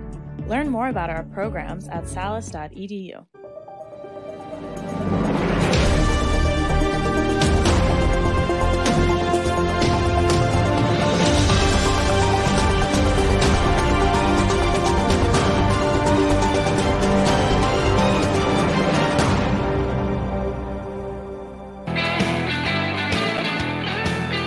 Right, come down the home stretch with your Mac and Mac guys here on Birds 365. Uh, do us a favor. There's Johnny and I asking uh, for the those of you staying with us right till the end of the show. Before you go, hit the like button. All right, uh, we could use a little help with our theorem or what what what is it again? Uh, the algorithm algorithm that tells us how going. do we're doing. How, So I- I'm in I the midst. The only place I know where to go that's 100% accurate is uh, the NFL game books, the actual game books, because they tell you who wins the coin toss. Right. So how how, how many would you have to go? Well, through? right now I'm through. I'm on uh, week seven, um, and the Eagles have lost one. They lost the coin toss to Minnesota.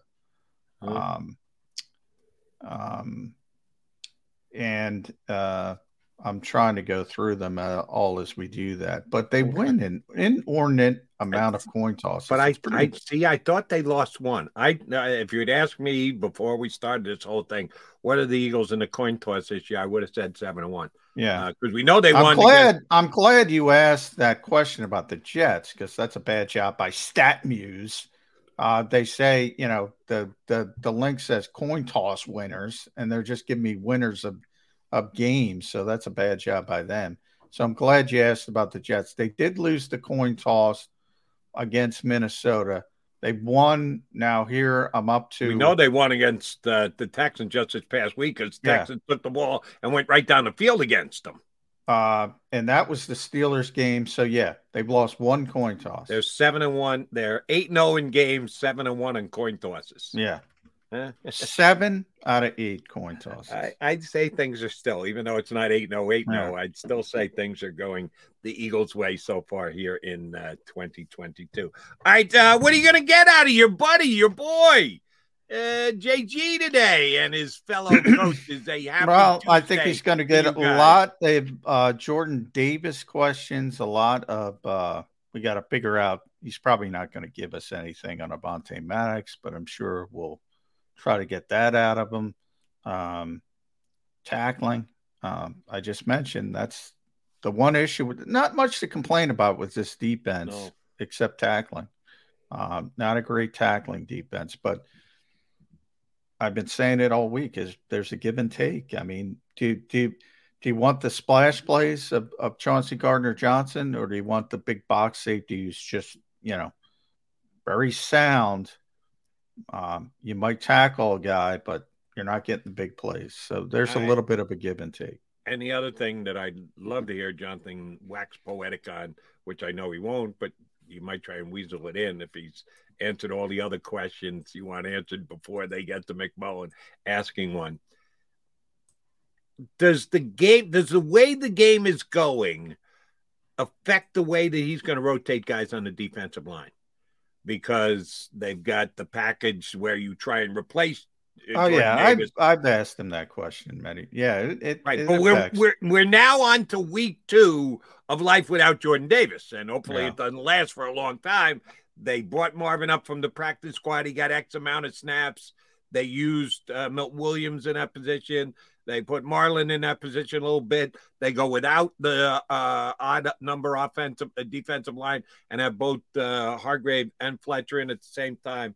You think he'll tip his hand a little bit as to how, in a perfect world, he'd deploy him this week against the Commanders? No, he will never tip his hand as far as game planning. But yeah, he changes uh, things up.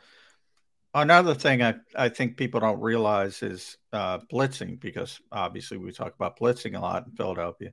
Eagles have the same amount of blitzes in pretty much every week um, in their on their call sheet.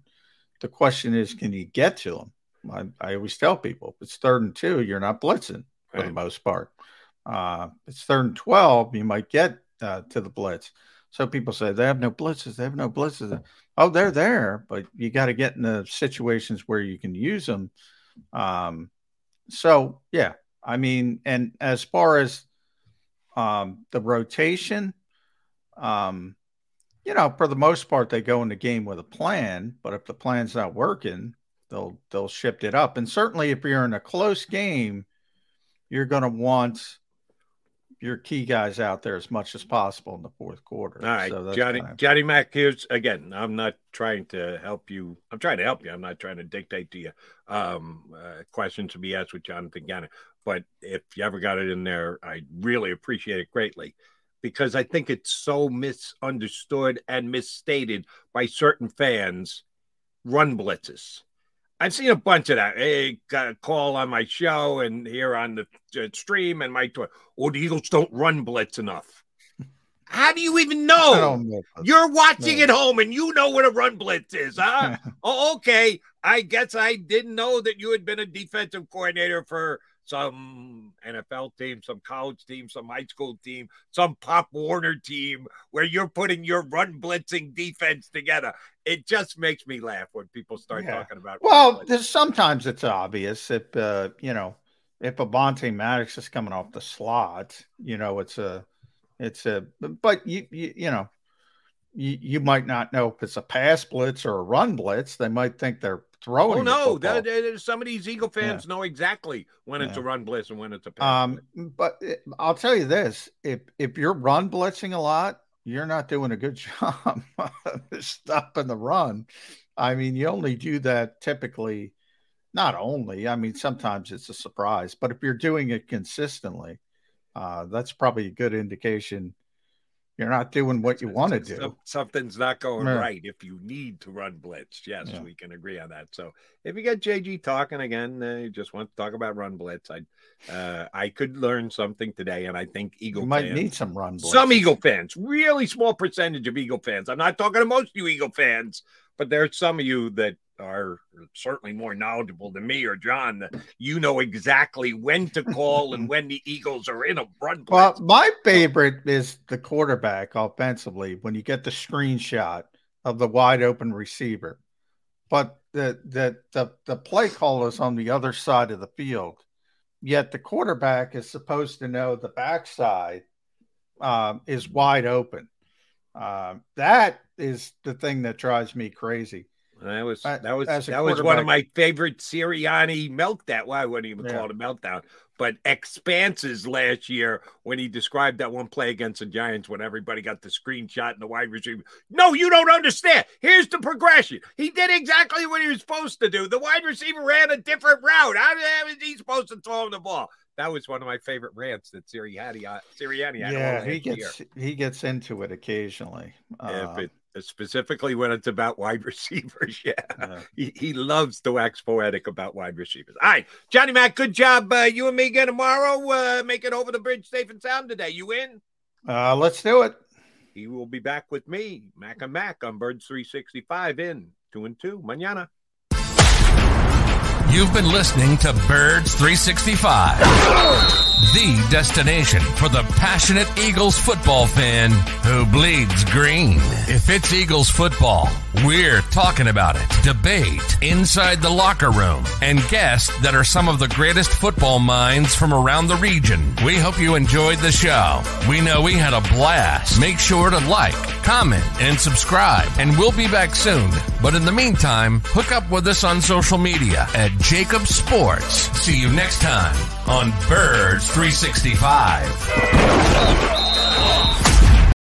For the ones who work hard to ensure their crew can always go the extra mile, and the ones who get in early so everyone can go home on time, there's Grainger, offering professional grade supplies backed by product experts so you can quickly and easily find what you need. Plus, you can count on access to a committed team ready to go the extra mile for you. Call, clickgrainger.com, or just stop by. Grainger, for the ones who get it done.